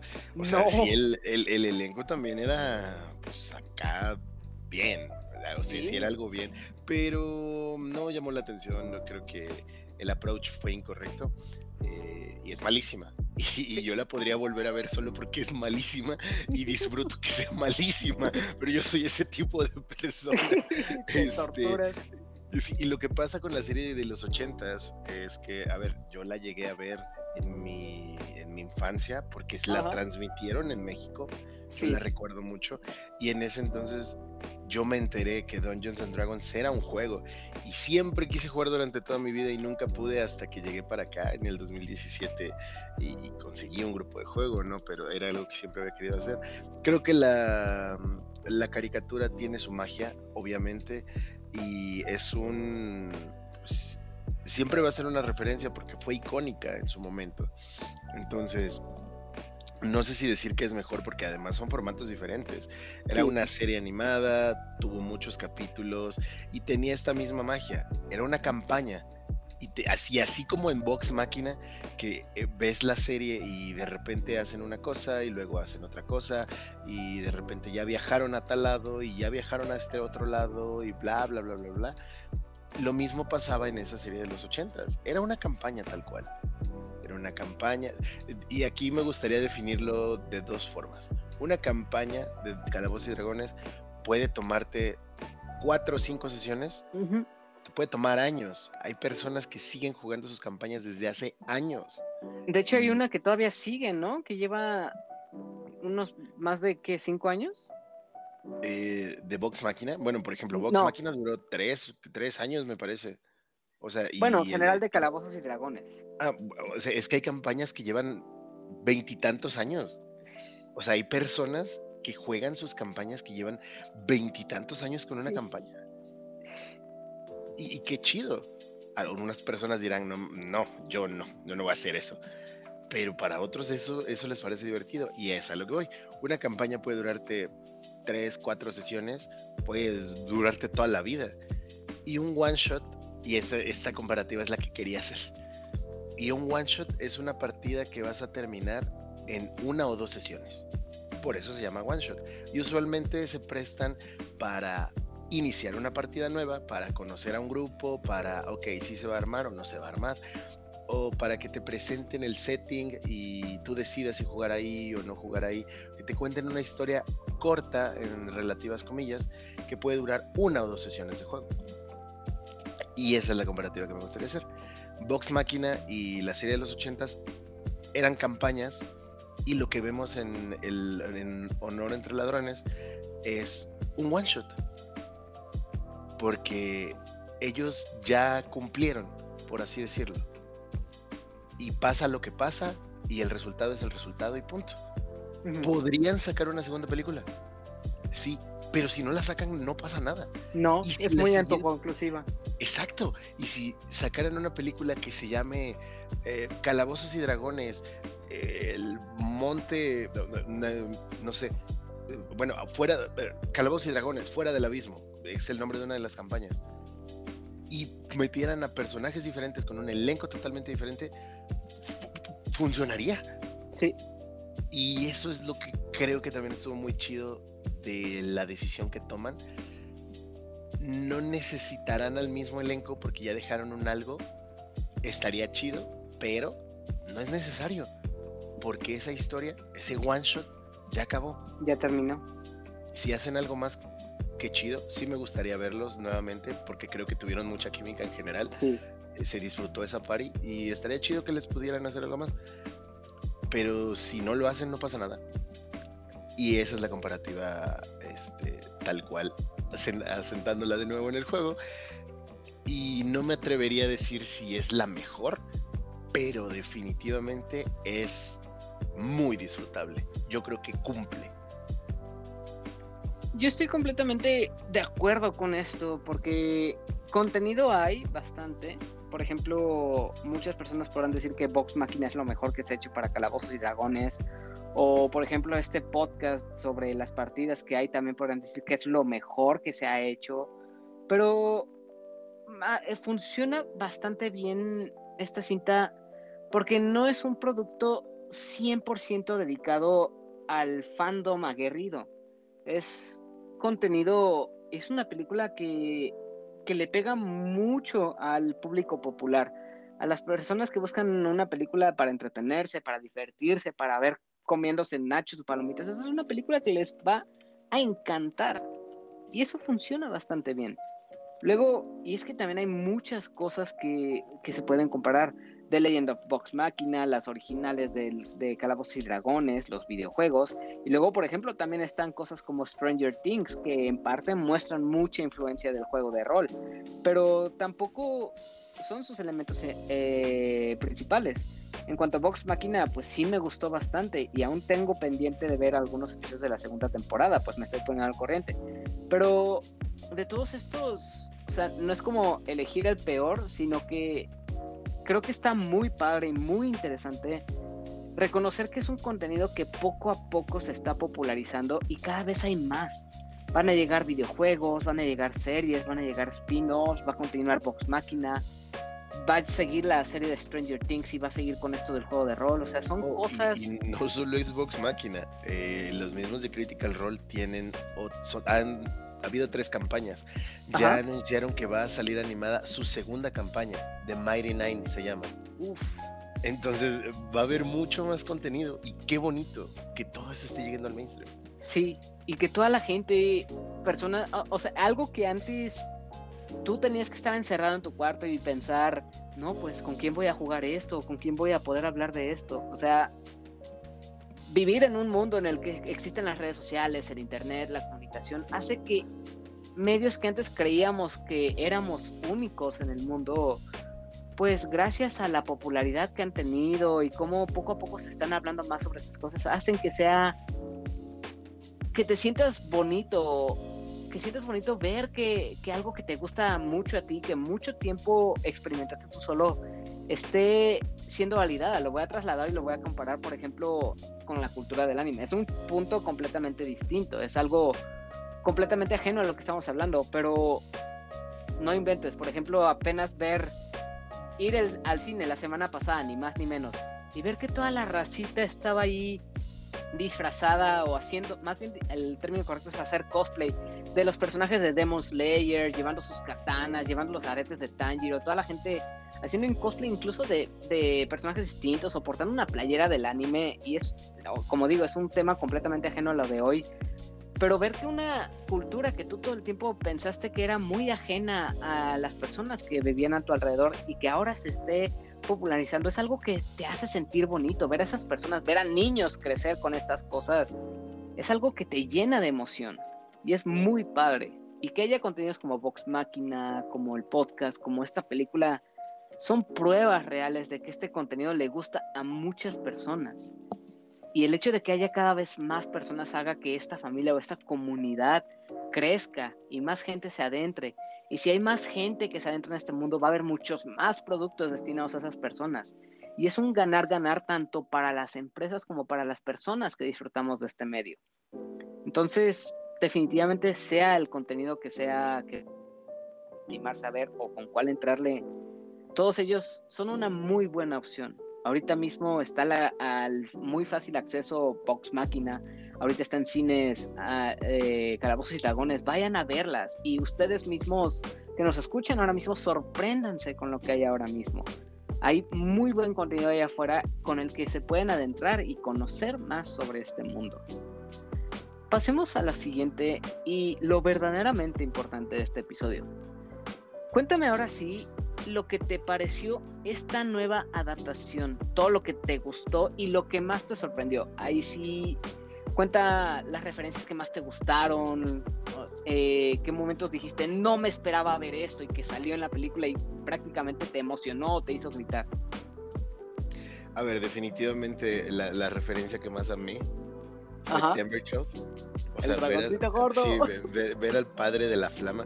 Es que me da mucha risa porque, o sea, sí estamos, se ve muy chistoso, la verdad, porque es un dragón gordito. Sí, pero es que no, de verdad es un gran personaje, o sea, es alguien de temer, es, ¿sabes? O sea, dentro de la campaña es un gran jefe. Y lo ves aquí, es como muy chistoso, pero no deja de... Yo lo sigo viendo y es como, es que yo estoy en esa situación y veo que me está persiguiendo ese dragón. Yo sí me asustaría claramente porque, a ver, que eres un aventurero, matar a un dragón no es fácil, o sea, matar a un dragón es algo que van a lograr personajes legendarios, personajes de nivel muy alto, que tienen hechizos muy fuertes, porque matar a un dragón adulto es muy difícil. Y sabes que lo mejor es buscar una solución que no es el combate. Y eso siempre es padre de ver, porque Calabozos y Dragones no es un juego enfocado en el combate. Hay combate, sucede combate, claro que sí, y hay reglas para ello, pero el enfoque total del juego no es eso. Si te gustan los juegos de combate, a jugar algún juego enfocado a eso, como Warhammer, por ejemplo, que yo juego Warhammer. Hay muchas maneras de solucionar un problema, hablando, siendo más astuto, resolviendo rompecabezas, que eso suele pasar mucho en las campañas. Entonces, ver toda la escena de Themberchaud en el momento en el que dicen su nombre es como de, yo sabía que era él. Me llenó de felicidad por eso. Y hay muchas referencias, el simple hecho de que mencionen a Elminster o ver a Volo todo el tiempo en esa pintura, es como de, güey, qué chido. Mencionan la Costa de las Espadas, que es uno de los lugares emblemáticos también. Mencionan a Baldur's Gate, que es también uno de los lugares más icónicos dentro de este mundo. Hay muchas cosas, pero me quedaré con la referencia de Themberchaud porque me gustan los dragones y porque sacaron la palomera de Themberchaud y nunca me podré recuperar financieramente de esto, pero soy muy feliz. Y valió la pena, ¿no? Y valió la pena. Yo como tal de referencias no puedo decir mucho, pero lo que sí puedo estar seguro es que estoy encantado completamente con esta película. Como espectador, sé que solo estoy disfrutando la mitad o menos de la experiencia completa que es Calabozos y Dragones, ya que desconozco de todas las referencias y conocimientos relacionados al juego, que de hecho es algo que quiero que hablemos todavía más adelante. Pero aún así, para hacer algo que es muy ajeno a mí y que solo estoy familiarizado por el nombre y por acercamientos como este, me pareció que es una película que hace muy bien el traer una historia con personajes con los que es muy fácil encariñarte y que también trae una historia que es muy fácil de entender. Si bien, como dices, hay nombres de razas o de lugares en específico del lore de Calabozos y Dragones, no es algo que a la audiencia común llegue a confundir o que llegue a complicar las cosas para el espectador. Creo que es muy fácil identificar cuál es la misión principal en esta película y qué es a lo que se refieren que tienen que hacer. Además, otra cosa que me parece que funciona increíblemente bien aquí, y como ya lo mencionamos, es el humor con el que cuenta. No es un humor de pastelazo o ridículo que se trata de humillar a los personajes, al contrario. Es un humor muy, muy blanco, inocente incluso. Esta película no tiene que ser violenta ni mostrar sangre en lo absoluto para ser divertida y entretenida para todo público.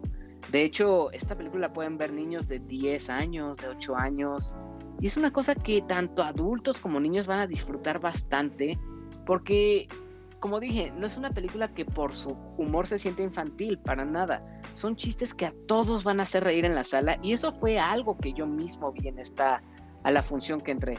Había personas riéndose bastante, por ejemplo, esta escena en el cementerio que sale en el tráiler con las preguntas, es una escena bárbara, es una escena muy divertida y aunque sean chistes muy sencillos y muy blancos como tal, ver cómo es un error que comete frecuentemente es algo muy divertido y esa escena hay muchas a lo largo de toda la película. Además, creo que en esta historia también se pueden ver muchos elementos prestados de otras franquicias que utilizaron para armar su historia, ya que podemos ver similitudes con cosas como El Señor de los Anillos, películas de Marvel o incluso otras cosas como de fantasía, de otras películas que se catalogan dentro de un género llamado heist movies, que se centran normalmente en un equipo que quiere robar un botín, cosa que también vemos en esta película.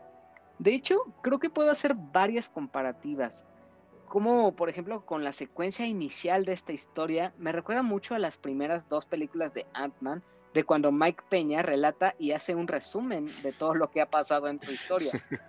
Y esta secuencia inicial es una calca, bueno, no una calca, sino que es una cosa muy similar y que te causa la misma gracia que sucedió en estas primeras veces en Ant-Man. También se me ocurren otras grandes similitudes, como por ejemplo la que ya dije, que es Guardianes de la Galaxia, que precisamente también junta a varios individuos de distintas razas y tamaños que tienen un objetivo en común. Además de que el humor en esta cinta es igual, muy similar al estilo de James Gunn. También, ¿por qué no? Que de hecho me pareció similar a películas como la primera de Avengers, que de hecho me pareció ver una escena muy similar a algo que sucede casi al final en la primera película de Avengers, y que creo que es muy fácil de reconocer. Nada más acuérdense de Hulk y Loki y se van a acordar de mí. Sí, por último, yo pensé lo mismo. Sí, es muy comparable. Y esta escena es facilísima de reconocer, se van a acordar completamente de lo que dijimos. Por último, también puedo compararla a películas como Snatch de Guy Ritchie, que de cierta forma es una película de heist movie, con un humor muy particular en el que la narrativa de contar un plan entra mucho en juego, y eso lo veo muy impregnado en esta película. Entonces toma prestado de tantos géneros y de tantas películas, no en específico de ellas, sino que cae en lugares comunes que funcionan muy bien todos ellos combinados en esta película. Además, considerando que ya estamos en tiempos en los que lo más común ya es adaptar historias de los videojuegos o cómics, sobre todo al cine y a las series, pues ya hay una cierta saturación con, por ejemplo, los superhéroes. Aquí es todo lo contrario. Me parece que Honor entre Ladrones sí trae un concepto muy fresco, con un guión que es bastante divertido, que tiene bastantes giros argumentales y cambios de planes que hacen que la historia no se sienta para nada cansada, ni que vaya sobre lo mismo durante las más de 2 horas que tiene esta película. Como constantemente también están cambiando de objetivo, aquí en esta historia es algo que se siente muy fluido y rápido. Además de que las distintas situaciones en las que se ven envueltos los personajes son muy divertidas. Sobre todo, y creo que podrás estar de acuerdo, esa escena en particular del dragón y cómo intentan librarse de Themberchaud, por ejemplo. Me recuerda a Monster Hunter, ¿no? Lo habías dicho tú. Ah, sí, cierto. A uno de los monstruos de Monster Hunter hay un ataque que hace este Themberchaud, que para los jugadores de Monster Hunter, saludos a toda la comunidad que juegue y con quienes hemos jugado, es idéntico y lo van a identificar luego. Por último, también creo que esta cinta sí le hace honor a su nombre. Para empezar, eso del dragón que acabamos de mencionar, que no es spoiler, pues prácticamente de eso va esta película, pues también viene en el nombre, y también vemos calabozos y vemos peleas. Entonces es una película que van... Denme el nombre de Calabozos y Dragones, esperen ver eso, esperen ver muchos calabozos, muchos botines y dragones, eso van a ver. Pero entre los momentos que pasa todo esto, se van a divertir muchísimo. Y va a haber distintas misiones, distintos objetivos secundarios. También para las personas que juegan videojuegos y les gustan los juegos de rol o mundos abiertos, no sé si tú te identifiques, pero personas como yo, me encantan hacer las misiones secundarias, estas misiones que te llevan a un punto y que digas, ok, descubrí un nuevo escenario, descubrí una escena paralela, e ignorar tu misión principal, porque claro, la hija de Ed Gein puede esperar, tenemos que conseguir un botín más importante para luego regresar a ella, ¿por qué no perdemos el tiempo en este lugar? Y eso hace esta película. Ahora, hablemos un poco sobre los personajes, y creo que esto es de lo mejor que tiene esta película, precisamente por las actuaciones que hay. Para empezar, tenemos a estos 5 integrantes del equipo, que son Ed Gein, Olga, Simon, Doric y Forge, quienes son los protagonistas que vamos a estar acompañando durante toda esta aventura, y vamos a ver las distintas fortalezas y debilidades que tiene cada uno frente a lo que quieren y pueden hacer, De hecho, es importante mencionar que ninguno de los personajes es un héroe, ni nada parecido a ello. De hecho, ni siquiera pretenden serlo. Simplemente quieren ver y hacer lo que sea más conveniente para ellos. Y por supuesto, cada uno tiene sus metas y objetivos muy claros. También tenemos otros personajes que toman un rol más secundario, que son Shenk, Kira y Sofina, por supuesto. Y las intenciones de estos personajes se irán revelando con el tiempo, y ahí sí ya sería rozar un poco en los spoilers. Entonces, ya conociendo a los personajes y sus motivaciones, tengo que preguntar, ¿cuál de todos estos personajes que vimos en la película fue tu favorito y por qué? Aunque puede ser más de uno, de hecho incluso podemos hacer un ranking del mejor al menor de todos estos. A ver, no sé cuál diría que es mi personaje favorito.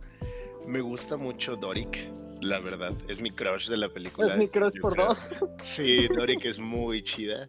Es muy chida. Es muy chida, que de hecho ahí hubo un poquito de controversia con los fans, porque ella se convierte en un buoso, se ve desde el tráiler, y para los druidas de Wild Shape no se pueden convertir en buosos, porque en el libro dice que no se puede, porque es un animal muy fuerte, o sea, técnicamente es un animal muy fuerte, y hubo mucha controversia de, no, ¿cómo es posible que le hicieran que se convirtiera en un buoso si no se...? Esa es otra cosa que depende mucho del Dungeon Master. ¿Qué tan flexible puede ser con las reglas? Las reglas son una sugerencia, y eso lo platicaba con otros amigos con los que compartimos eso de ser Dungeon Master. Porque, como dato curioso, una vez que eres Dungeon Master, se acabó. Nunca vas a volver a ser jugador, vas a ser Master el resto de tu vida. Entonces, lo platicaba, ¿no? ¿Qué tan flexible puede ser? ¿En qué momentos puede ser flexible con las reglas? Hay algo que nos gusta a todos llamar The Rule of Cool, ok, eso parece que está bastante chido, dejémoslo, ¿no? O sea, podemos hacer un lado la regla en ese momento. Muchos dicen que el tema de romper el juego, el caso de los buosos, creo que ahí aplica el rule of Cool. No hay... ¿Por qué habría de estar roto? Si esto es una película, entonces... Yo disfruté mucho que se convirtiera en un buoso, creo que está muy chido, y que fuera como su principal, ¿no? O sea, su forma más fuerte. Su fuerte. Exacto. Doric me gustó mucho, me encantó, su personalidad me gusta mucho, y la verdad es que sería mi crush de la peli, pero no la pondría en el top 1. Creo que el que ejecuta mucho mejor su papel, no como actor, sino como un personaje, o sí, también tiene que ver con el actor, ¿no? Forge es lo que es, y punto. Y todo el tiempo lo ejecuta muy bien. Y creo que la magia de ese personaje reside en su encanto. Yo lo pondré en top 1, a Forge. Shenk me gustó mucho también. Me habría gustado verlo más en pantalla. Me gusta lo cliché que es y lo ridículo que puede llegar a ser por momentos. Además de que es muy guapo. Shenk me gusta mucho. Pero es que no podría, yo creo que no podría rankearlos ya a partir de ahora. Diría que Forge es el que más me gustó, el cómo es el personaje, pero todos los demás tienen su magia y los pondría al mismo nivel. Hay momentos de Olga que no te esperas, como cuando van a visitar a su ciudad o al pueblo de donde venía. Es como de, ok, no esperaba esto, pero qué chido está esto. Eso fue completamente inesperado, una sorpresa. Exacto, y se van a llevar una sorpresa que probablemente sea como de, ok, qué chido, ¿no? Simon... Ojito con el cameo que hay ahí, por cierto, hay un cameo muy bueno en ese momento. Sí, estoy de acuerdo. Y Simon también creo que es un personaje muy chido. Cuando está platicando con Edgin y Olga y les cuenta cómo es que estaba tratando de conquistar a Doric, yo dije, soy ese. No. Soy ese. Y eso es lo bonito de los personajes, que tienen momentos donde te puedes identificar con ellos de muchas formas. Y en el momento en el que lo haces, ya no es tan posible como poder ponerlos en un lugar. Y creo que porque en ningún momento me identifico con Forge, lo entiendo, lo comprendo, no lo justifico, pero no me identifico tampoco con él. Entonces, además de que el trabajo que hace Hugh Grant está increíble. Impecable, creo que le quedó el papel muy bien y lo ejecuta muy muy chido, por eso lo pondré en top. Pero de ahí a los 5 otros personajes los dejaría parejitos porque me gusta mucho. Chris Pine hace un trabajo excelente, tiene mucho carisma también y se la crees. O sea, sí se la crees, porque además sí es un, no voy a decir héroe, pero sí es alguien que quiere el final del día el bien mayor, ¿no? O sea, que quiere hacer las cosas bien. Quiero lograr mi objetivo, sí, pero para lograr mi objetivo no me voy a llevar entre las patas a todas estas personas. Entonces hagamos las cosas bien. Uh-huh. Que eso es algo muy padre también, porque se nota cuáles son el alineamiento de cada personaje. El alineamiento dentro de Dungeons and Dragons es básicamente si eres bueno o malo, y es una tablita, ¿no? Eres legal bueno, neutral bueno o caótico bueno, y eso te lo llevas así en la tabla hacia el lado malo, ¿no? Es lo mismo. Entonces, por ejemplo, la mayoría de ellos serían caóticos neutrales, ¿no? Porque quieren su bienestar, y si en el proceso pues tienen que hacer cosas que están fuera de la ley, pues lo tendrán que hacer. Pero van transformándose a lo largo que avanzan, ¿no? Por ejemplo, esta parte de llegar a ser el caótico bueno, de no nada más voy a lograr mi objetivo, sino quiero hacer el bien, aunque en el proceso tenga que romper las leyes o tenga que hacer cosas que pues igual no son tan legales. Esos son los alineamientos. Y creo que juegan muy bien con esta parte. Y lo ejecutan también los actores. Así que, insisto, no creo que pudiera hacer un top.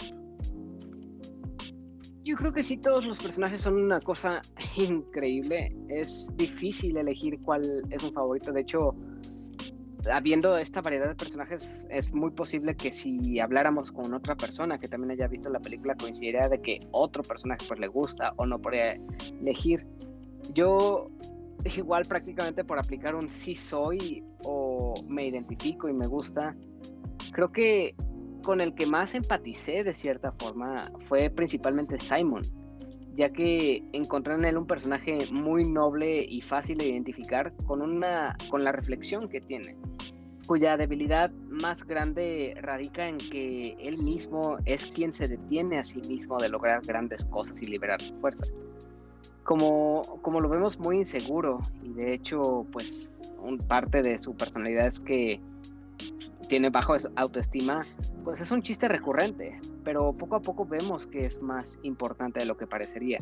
Y me pareció un personaje bastante real con el que es fácil identificarse, pues muchos hemos pasado por una situación muy similar así, en la que estamos frente a un gran obstáculo y el único impedimento es que nosotros mismos nos decimos que no podemos o vamos en nuestra propia contra. Y creo que este personaje, esas emociones o esa personalidad la representa justo como debe ser, y eso ya lo van a ver en esta historia. También el otro personaje que me encantó fue definitivamente Doric, esta chica druida cambia formas que puede transformarse en distintas bestias. Me parece que la actriz, que es Sofía Lillis, a quien también vimos como Beverly Marsh en el remake de It, luce preciosa e increíble aquí en esta película. El diseño que le hicieron y cómo luce su personaje y sus poderes me llamaron muchísimo la atención y me gustó. Pero también ese podría ser el mismo caso con Edgin, con Olga, con Shen, con Sofina, por ejemplo. Este personaje tan misterioso que nos presentan son personajes que tienen distintas capas y cada uno cobra complejidad conforme avanza la trama. Vemos personajes muy distintos y diferentes en el inicio a cuando termina la película. Ligado a esto de los personajes, me gustaría igual saber, tú que estás más familiarizado con el tema, ¿qué otras razas y clases de guerrero podría decirse que pudiste identificar en la película? ¿Sí son más de las protagónicas que aparecen? ¿Hay más en el fondo, por ejemplo, o que aparezcan así como flashazo? ¿O qué pudiste ver además de las principales? Uy, sí hay montones, y me gustó ver también que no se quedaron con las razas base del libro, ¿no? Porque las bases, no, pues los de siempre, orcos, humanos, elfos, Ya ver un tiefling ya es una raza exótica. Dentro del libro de Dungeons and Dragons se considera una raza exótica. Vemos Dragonborns, que es mi raza favorita. De hecho, mi primer personaje es un guerrero Dragonborn. Vemos Dragonborns desde el inicio de la película. Vemos aracocras, o sea, así hay bastantes. Vemos tabaxis, que los tabaxis son estos hombres gato, bueno, estos seres gato. Vemos tabaxis, o sea, sí hay más. Hay enanos, hay gnomos, se ven muchas cosas en general, y creo que eso está chido porque se siente natural, porque es lo que sucede en el mundo de Dungeons and Dragons. En todos lados por donde tú vas caminando no vas a ver lo más común de ver de una sola raza aglomerada en un punto.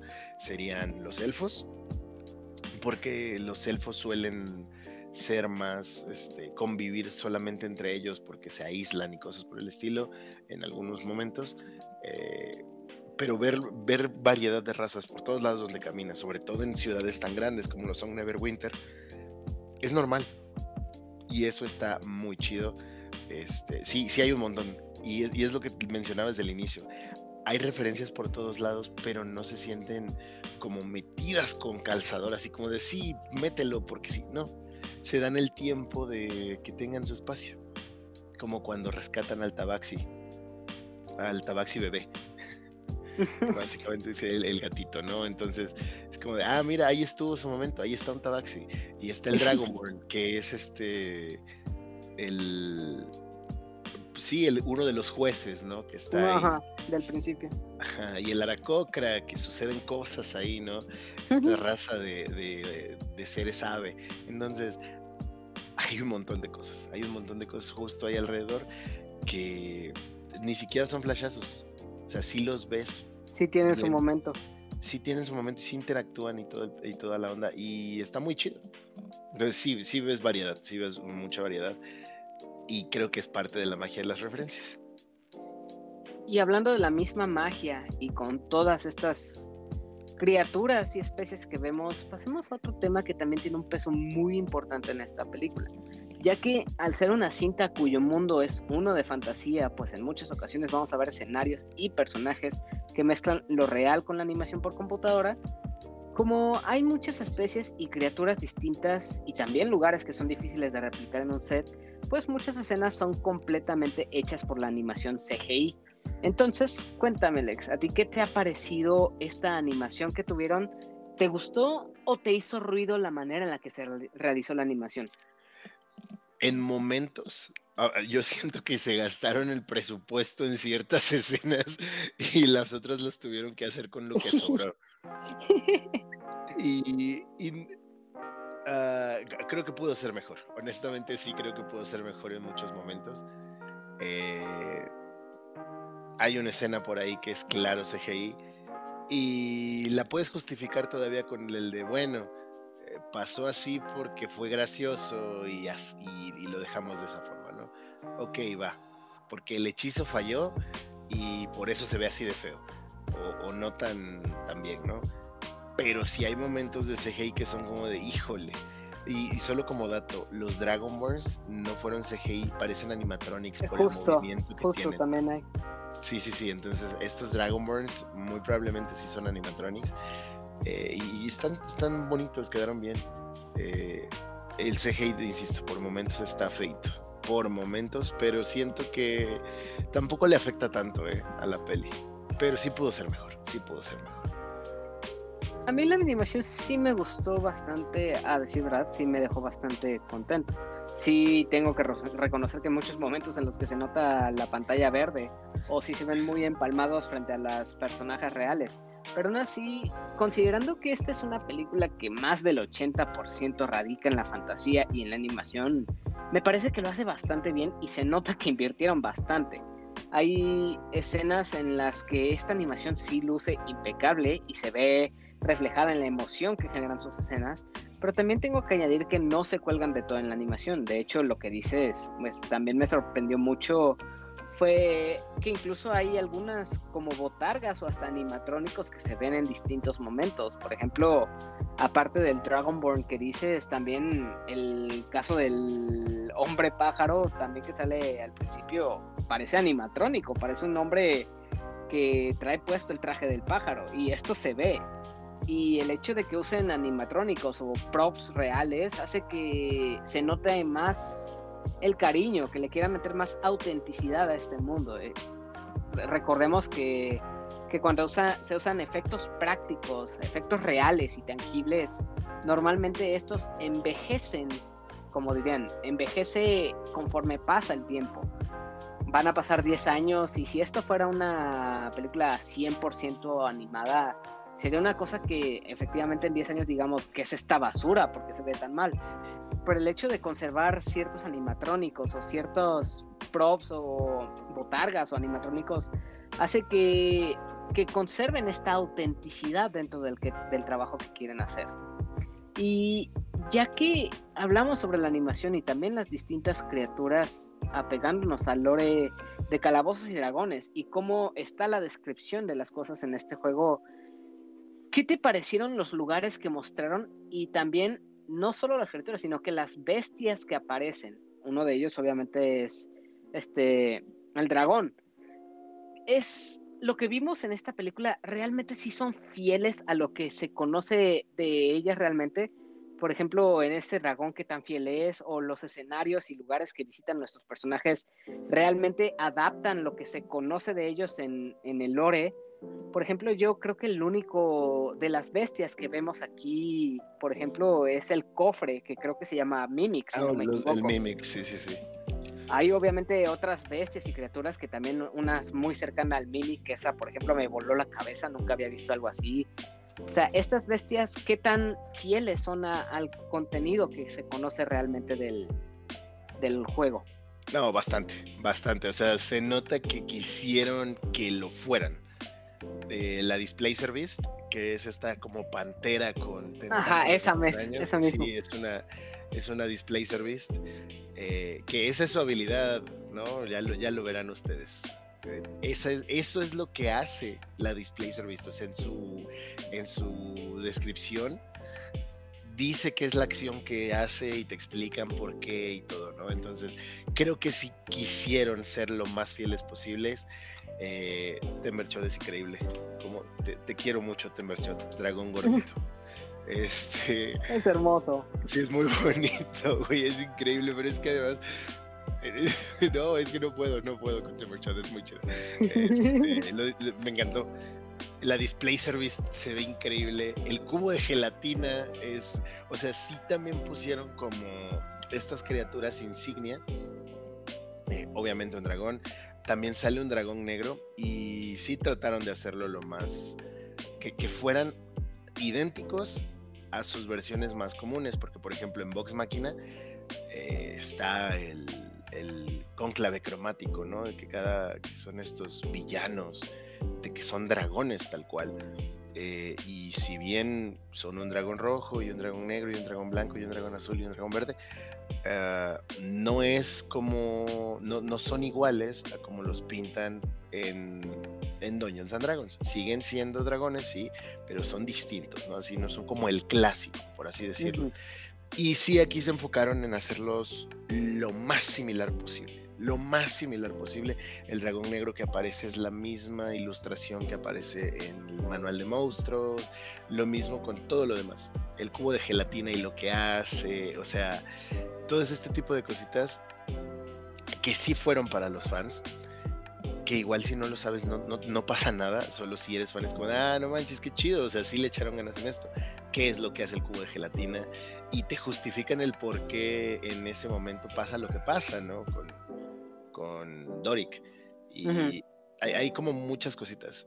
Las bestias, las criaturas tal cual son fieles, idéntico, y se nota que lo hicieron a propósito, y está padre, que yo disfruté eso. Ok, entonces esto sí hace sonar mucho más interesante todo esto. Y ahora ya antes de cerrar con la segunda parte de este episodio, ya tenemos el contexto de las criaturas, de los lugares, de los personajes principales. Esta es una pregunta obligada que tengo que hacer y que ya contestaste más o menos, pero de todo lo que vimos en la película, ¿cuál fue tu escena favorita? Creo que puedo predecir que es la de Themberchaud, pero además de esta escena, ¿hay otra más que te gustaría resaltar, además de esta? Sí, es la escena dentro del Torneo del Sol. Ok. O sea, creo que es como el clímax también de la peli, de que nuestros personajes están en lo más difícil, por así decirlo, y todo lo que sucede ahí está muy chido. Y, o sea, el cómo se mueve el escenario y cómo... Otra cosa que ahora que mencionas escenas, me gusta mucho los juegos de cámara que hacen. Sí. O sea, de repente la cámara, o sea, no es convencional, vaya. No es estática, sigue a los personajes. Y hacen tomas como muy, a veces que no te las esperabas, así como que de repente se voltea de cabeza, y eso me gustó mucho también. Esas escenas que dices, sí. Exacto. Sí, ya sé cuál dices. Obviamente, el enfrentamiento con Themberchaud lo amé así increíblemente. Y la escena de combate de Shenk. Sí. Sí, está muy chida. Sí, y la coreografía. Sí, la coreografía es muy chida. Y es que yo lo disfruté mucho porque también es como, ya sabes, él es un paladín. Y yo vi cómo estaba combatiendo y todo. Cabe mencionar que yo estaba solo en la sala, entonces pude gritar y así, y nadie me dijo nada, entonces... ¡Qué increíble! Sí, estuvo muy chido. Cuando está combatiendo, y de repente dije, ¿Smite?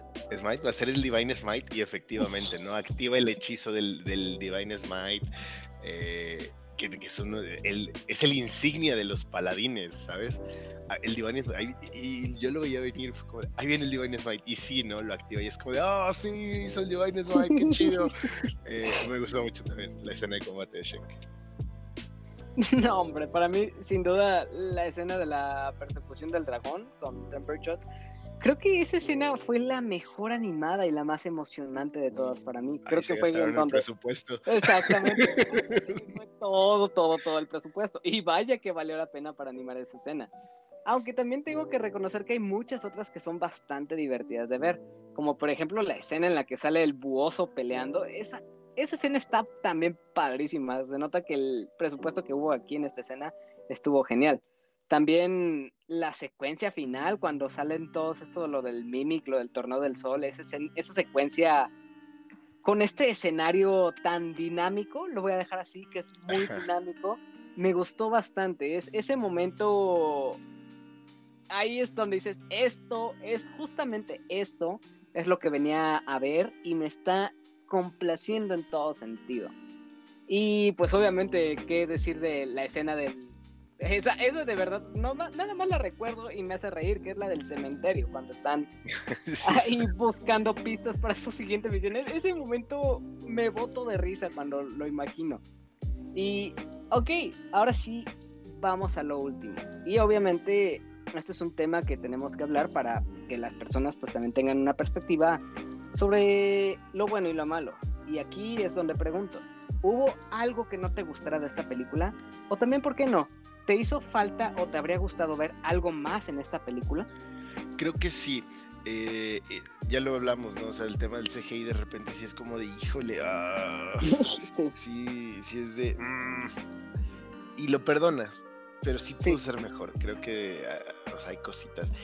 Y me habría gustado, digo, yo entiendo que hay temas de tiempo y cosas por el estilo, pero que trabajaran más el tema de Simon con respecto a la vinculación.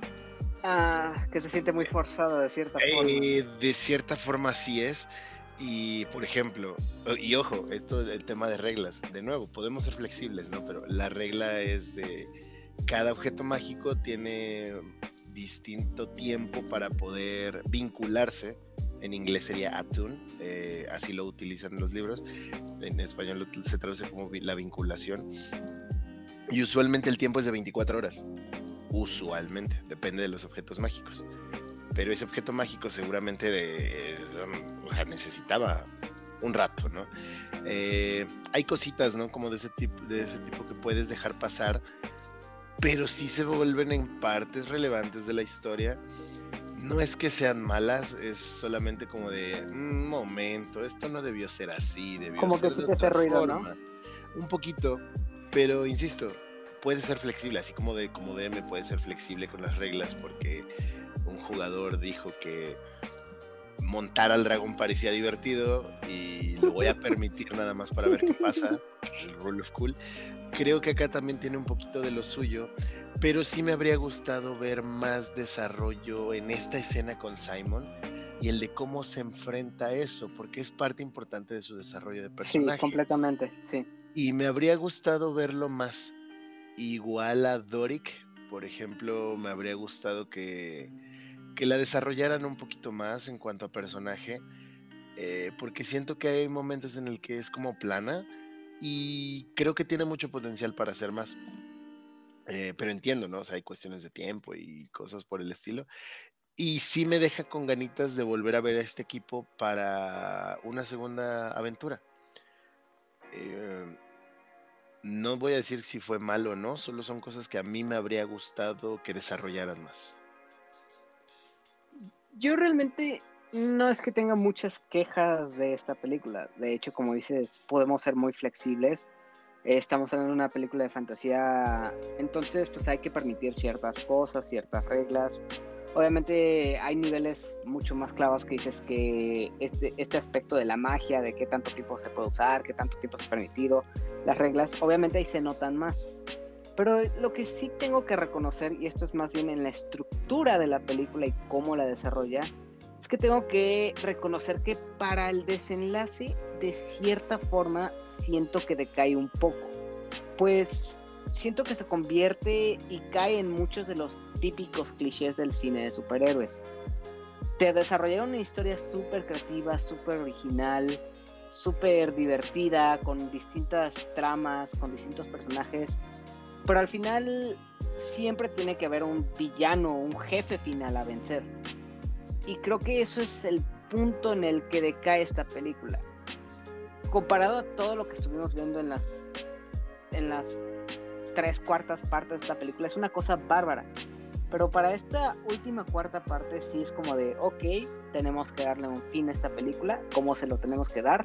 Ok, hay un malo que tienen que vencer los protagonistas, van a hacer equipo, van a recuperar todas sus fortalezas y lo van a vencer. No es queja realmente, pero es parte de un cliché que ya está un poco predecible. También, de cierta forma, siento que me queda de ver un poco en el guión, ya que peca de ser muy simple y a veces no desarrolla tanto como debería. Por ejemplo, me hubiera gustado más acerca de un desarrollo entre Doric y Simon, que simplemente sea de, pues una vez intenté ligar con ella y no funcionó, y ahí quedó. O sea, me gustaría saber más de qué pasó, cómo desarrollan a los personajes, cómo los unen. Igual desarrollan al personaje de Simon, que me gustó mucho, pero también me hubiera gustado ver mucho más de Doric. A ella la ponen como una aliada, pero no ponen en concreto qué es lo que ella quiere, qué busca, cuál es su origen, por qué realmente se une a este equipo. O sea, simplemente la ponen como alguien que busca una rebelión contra lo que está sucediendo, pero ¿por qué? ¿Cuáles son sus motivaciones? ¿Para qué quiere eso? ¿Qué va a lograr o qué va a hacer después? Entonces, sí tiene ciertas debilidades, pero aún así son cosas que no demeritan a la película o no hacen que llegue a ser mala. Al contrario, todos los demás elementos que conforman esta película logran hacer suficientes para que esta sea una gran adaptación de Calabozos y Dragones. Entonces, con esto último, ya con lo malo prácticamente o con lo que nos queda de ver esta película, creo que es buen momento de pasar a la tercera y última sección de este episodio. Tras una breve cortinilla, Lex y yo estaremos de vuelta para dar nuestras conclusiones, contestar las preguntas y mensajes que han llegado para este episodio y, por supuesto, la tradicional despedida. Entonces, enseguida, volvemos.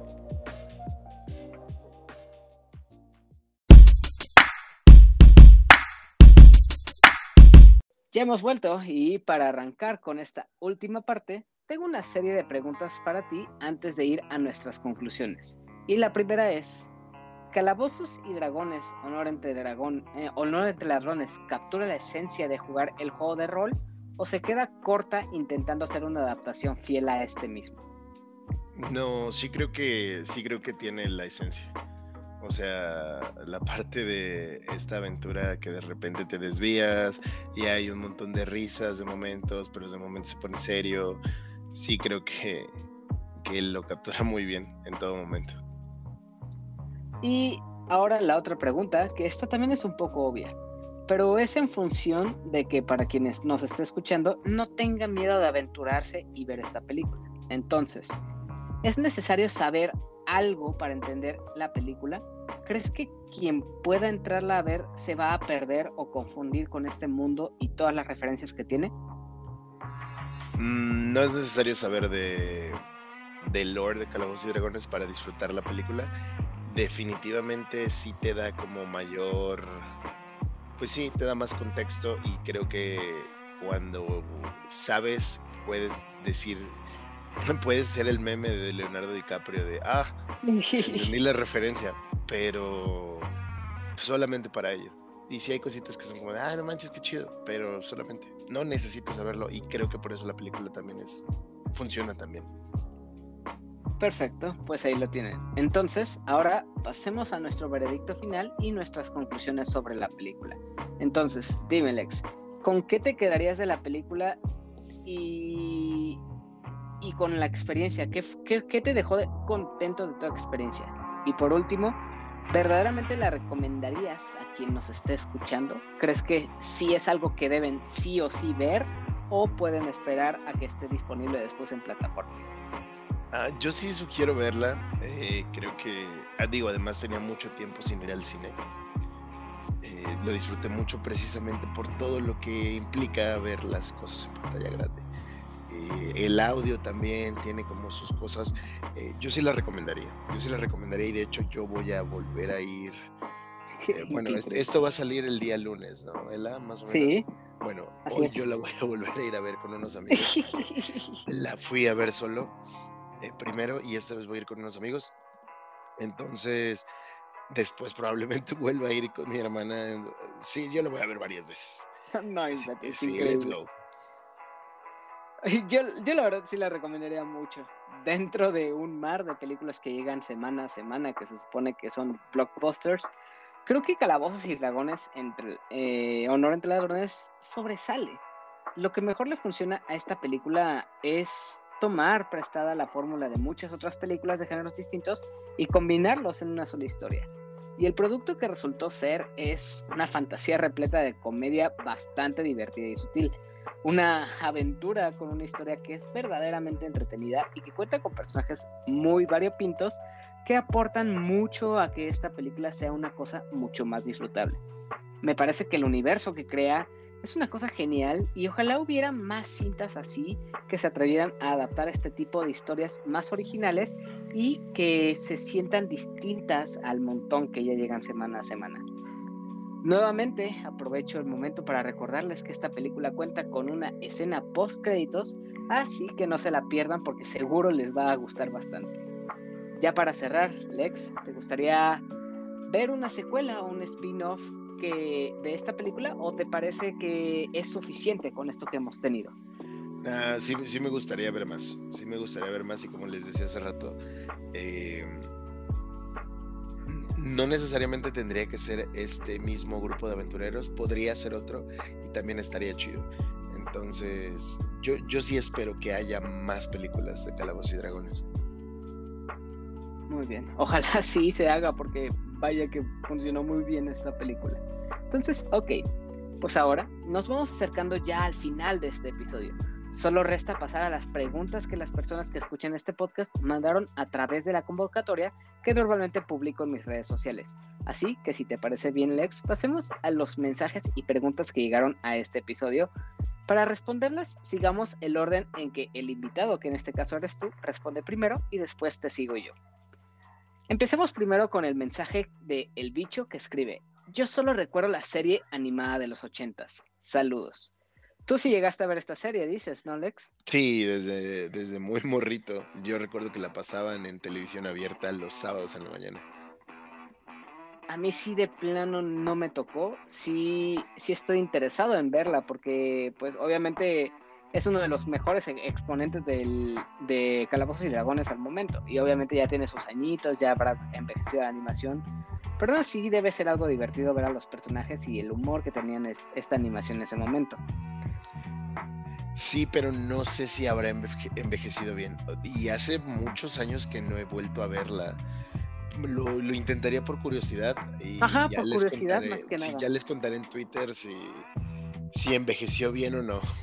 Pero de entrada lo dudo bastante, honestamente. Sería un ejercicio de curiosidad más que nada. Y ahora pasemos al siguiente mensaje, que es de Elenita, que dice: la única referencia que tengo de Dungeons and Dragons creo que es en E.T., el laboratorio de Dexter, que es la frase del saludo, y ahora Stranger Things. Yo la verdad no tenía ninguna idea de esas referencias, no sé si tú las reconozcas. Obviamente la de Stranger Things sí, pero de el laboratorio de Dexter y en E.T. no realmente, ¿eh? Sí, hay, bueno, y en la cultura pop en general hay un montón de referencias. Es algo que ha estado ahí desde mediados de los 70s, entonces uh-huh. Se le ve en varios lados, en un montón. Y okay. Sí, no me podría acordar en este momento, así como específicamente decirte, sí, por ejemplo, acá y acá y acá, pero en general se ve bastante. Se ve bastante. En Bob Esponja se me ocurre de momento. Cuando uh-huh. les dice Don Cangrejo de que qué iban a hacer el fin de semana y se ponen a jugar Dungeons and Dragons. Así que es súper memeable esa escena, o sea, lo que se me ocurre en ese momento, pero hay referencias por todos lados. Es parte de la cultura pop al final del día. Eso sí, es algo que ha impactado muchísimo. Igual Elenita Bustamante pregunta: ¿ustedes han jugado eso? Y creo que ya está bastante claro que yo personalmente no lo he jugado, pero aquí prácticamente entre Lex y yo, él es el experto. Así que, pues, ya escuchaste su experiencia. ¿Algo que quieras añadir a la pregunta? Que me gustaría volver a jugar y ya no ser Dungeon Master. No es cierto. Me encanta ser Dungeon Master. Me encanta contarles historias a mis jugadores. Y me encanta, sobre todo, a mí una de las cosas que yo más disfruto, creo, como Dungeon Master, es hacer partidas para principiantes. Es jugar one shot con principiantes, porque muchas de esas personas han seguido jugando. Una de esas personas a quien yo le narré Dungeons and Dragons alguna vez, le gustó tanto y se clavó tanto que se volvió Dungeon Master al poco tiempo. ¡Qué increíble! Sí, o sea, porque quería contar historias y porque quería jugar, ¿sabes? Son como cosas muy chidas. Y la mayoría de los que han sido mis jugadores siguen jugando en otros grupos, o se lo han llevado a otros lugares de la república, porque pues la mayoría de acá, ¿no? O sea, conoces mucha gente por el tema universitario. Puebla es una ciudad muy universitaria y la gente va y lleva las cosas que aprende y lo comparte con sus amigos, y que también haya apoyado a eso, me llena el corazón de alegría, la neta. A mí la verdad sí me llama mucho este mundo de Calabozos y Dragones. Cada vez que veo más gente que le entra a este juego de rol, y la verdad me gustaría mucho entrarle. Ya conversaremos más adelante si me ayudas o cómo puedo adentrarme más fácilmente y todo eso. Pero sí, definitivamente es algo que me latería mucho. Sí, sin duda, o sea, lo podemos revisar. Hay muchas herramientas actualmente. El tema claro. de la pandemia también... nos obligó. Yo soy fan eternamente de jugar en tablero, o sea, jugar en la mesa y sentir los dados y tirar los dados me encanta, pero en momentos de pandemia tuvimos que recurrir a otras herramientas para poder pues seguir jugando al final del día, porque el entretenimiento es importante y hay herramientas en línea para poder jugarlo. Entonces también permite, ¿no?, jugar con personas de otros lugares, seguir creando comunidad, y eso está muy chido. Sí, es muy padre, y la verdad yo jalo completamente, sí me gustaría. Y pues esos fueron todos los mensajes y preguntas que llegaron para este episodio. Muchas gracias a todas las personas que constantemente escriben y mandan mensajes. De verdad que la aportación que hacen se aprecia y agradece bastante, pues ayuda a complementar mucho lo que se habla en cada nuevo episodio. Ahora pasemos a la sección de saludos para todas esas personas que escriben, comparten e interactúan con este contenido en redes sociales. Pero antes de pasar a esos saludos, Lex, ¿tendrás tú algunos saludos que quieras mandar a personas que estén escuchando este episodio? Saludos para Eduardo Márquez, Eddie Márquez, claro que ha sido, sí, que de hecho hace streams de partidas de rol, juegan Pathfinder los lunes y los jueves, si no estoy mal. Pathfinder 2 es un sistema similar a Dungeons and Dragons, con unas reglas cambian, ¿no? Pero es básicamente lo mismo, ¿no? La idea es la misma. Saludos para Eddie Márquez, para César, de los DMs del grupo de acá de Puebla, para toda la banda que nos está escuchando, igual, para todo el Showtime Podcast, para todo el crew de Langaria, sí, obviamente, sí.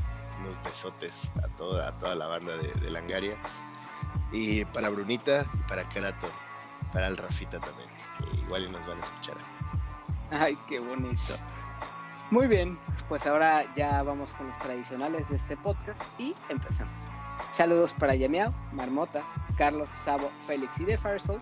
También para Paquito, Abraham, Emiliano, Saquito, Yori y Ares. Igual para Lenita Bustamante, que pide un saludo de "Soy el amo del juego, ustedes son unos esclavos". También para Sejim de A la Aventura. Saludos a Luis Legajo, a Rocker Stroker, a Mike Santana y Juan Shu de Fugitivos Podcast. Obviamente a Tilex, que estás grabando conmigo ahora mismo. También a Rob Sainz, Ingenierillo, Eddie y Samper del equipo Langaria Showtime Podcast. Igual, un fuerte abrazo y saludo a Bunny, Paper, Alberto, El Gogo, Jackstruck y a toda la familia Pandaculosa. Para César, señor Scroto de Dream Match. Para el Daggett de la presa de Daggett. A Armando Landa de DX Studios. A Miguel y Ramiro de Para Dormir Después Podcast. A Carrasco y a Ryunjun hasta Japón.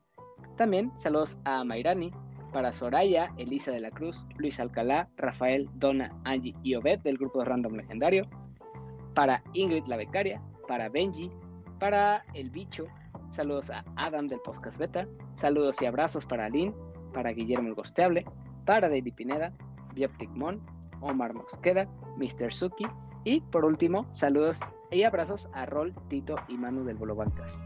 Igual, como tradición de cada episodio, extiendo la invitación a que escuches otros podcast amigos, entre los que están el Podcast Beta, Volo Bancast, Showtime Podcast, Dream Match, A la Aventura y el podcast de Susurros del Inframundo. Entonces, ahora sí, es momento de irnos despidiendo, Alex. De verdad, agradezco muchísimo que me hayas acompañado en este episodio. Sabes que eres una persona que admiro y quiero bastante. Eres un ser increíble con muchos conocimientos y experiencia en el medio.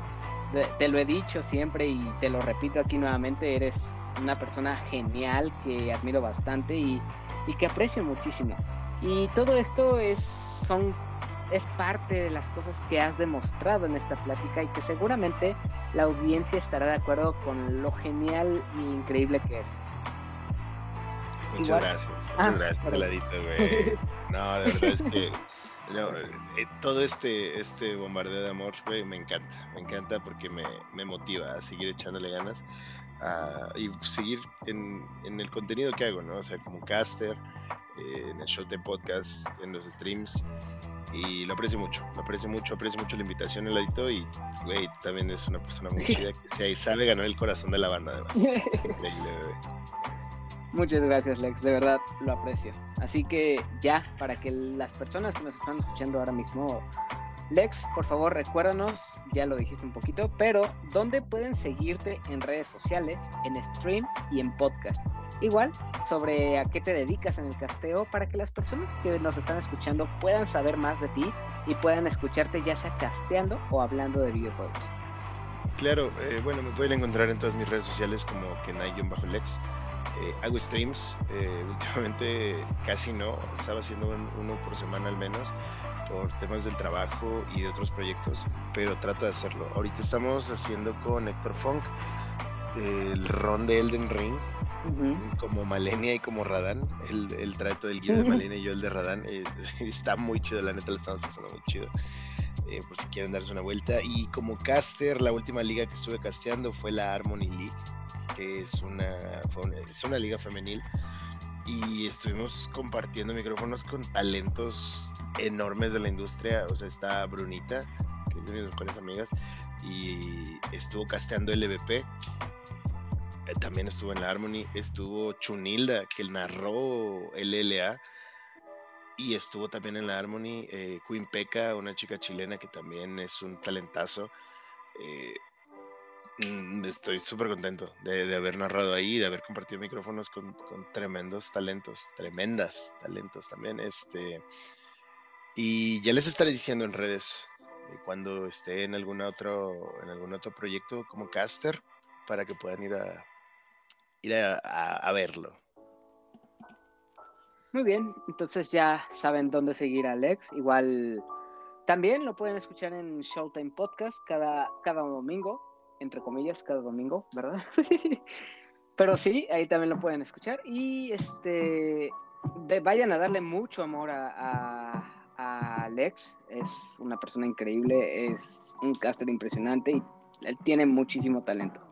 Entonces, ahí pues ya tienen las redes sociales, las estaré compartiendo en la descripción de este episodio.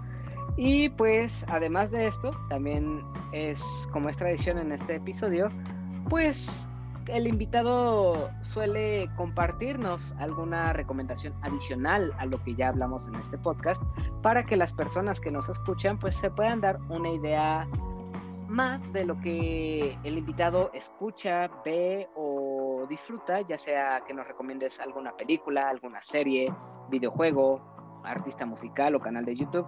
Entonces, ¿cuál es esta recomendación que te gustaría añadir? No voy a repetir The Legend of Vox Machina, pero sí tiene que ver con The Legend of Vox Machina. Les recomiendo el podcast de Critical Role, en donde está toda la campaña de Vox Machina, pero tal cual como una campaña, vaya. O sea, es la narración por parte de Matthew Mercer, que es uno de los actores de doblaje más reconocidos de Estados Unidos. Él hizo la voz de varios personajes, de McCree en Overwatch, que bueno, ya le cambiaron el nombre a McCree, la verdad no sé cuál es el nuevo, pero es un actor de doblaje muy, muy impresionante. Él es el Dungeon Master, y todas estas personas que estuvieron en Vox Machina. Actualmente estoy escuchando toda esta campaña, que duró varios años, y después me voy a seguir con The Mighty Nein, que es la segunda campaña que hicieron, y después me voy a ir con la siguiente, porque está muy muy chido. Esto es en formato podcast y lo pueden encontrar en Spotify seguramente. Bueno, estoy seguro porque ahí lo escucho yo. Pueden encontrar como Critical Role. Roll con, no como tirada, sino rol de rolear, de como de interpretar un rol, o sea, R-O-L-E. Así es. El único inconveniente que le podría encontrar es que está solamente en inglés, y esto podría ser como un problema para la bandita en general. Pero si no tienen ningún problema con el inglés y les late todo este pedo, y les latió todo esto, seguramente les va a gustar. Está muy chido. Perfecto, entonces ahí está la recomendación, que es Critical Role Podcast, que pueden encontrar en plataformas de audio y seguro en Spotify. Entonces ya, ahora sí, para cerrar y antes de despedirnos y terminar este episodio, ¿hay algo más que te gustaría agregar, Lex, antes de cerrar? Pues nada, bandita, si se animan a jugar Dungeons and Dragons, ahí me escriben en la red social de su preferencia qué les pareció su experiencia. Muy bien, pues muchas gracias en verdad, Lex, de corazón. Espero te la hayas pasado muy bien como invitado en este podcast. Sabes que yo encantado de tenerte, e igual deseoso de volver a hablar contigo sobre alguna otra película o serie en este podcast. Igual propuesta al aire, tal vez más adelante, que gustas hablar de Vox Machina, por ejemplo, y pues ya se podrá planear algo, ya llegará. Ahora sí. Sí, seguro sí. Ajá. Seguro sí. Me la pasé increíble. Me encanta hablar de las cosas que me gustan y me apasionan. Sí, está increíble. Muy bien, de verdad que lo agradezco, y estuvo increíble esta experiencia. Me gustó mucho platicar contigo, y creo que eso es algo que también van a notar mucho los escuchas. Van a encontrar un podcast con mucha información adicional a la que se puede ver en la película. Entonces, ahora sí, es momento de irnos despidiendo. No sin antes recordarle a las personas que escuchan este episodio que no se olviden de seguir a Lex, por supuesto, en sus redes sociales, en su Twitch también, y pues también, además, no se olviden de seguir a este podcast en Twitter, Instagram y Facebook, buscándolo como @opinion de helado, y también los invito a seguirme a mí personalmente en Twitter como @heladito. ya que ahí suelo compartir la convocatoria para que manden sus preguntas y mensajes que se leen y comentan cada nuevo episodio, y también por ahí aprovechen para pedir saludos que se leerán en los nuevos episodios, como ya habrán escuchado. Si este podcast les gustó, no se olviden de seguirlo en las distintas plataformas de audio como Apple Podcast, Spotify, Anchor, Pocket Cast, iVoox, Google Podcast y también en YouTube. Así, cada vez que suban nuevos episodios los días lunes y los viernes, se enterarán a primera hora cuando estén disponibles. También, siguiendo este contenido, tendrán acceso a más de 135 episodios en los que les hablo de distintas películas, series, anime o contenido relacionado al mundo del entretenimiento. Entonces, ahora sí, eso fue todo por nuestra parte. Esperamos hayan disfrutado de este episodio y puedan recomendárselo a sus familiares y amigos para que se animen a ver esta gran película. Nos despedimos de ustedes deseándoles lo mejor. Adiós y hasta la próxima. Adiós, bandita.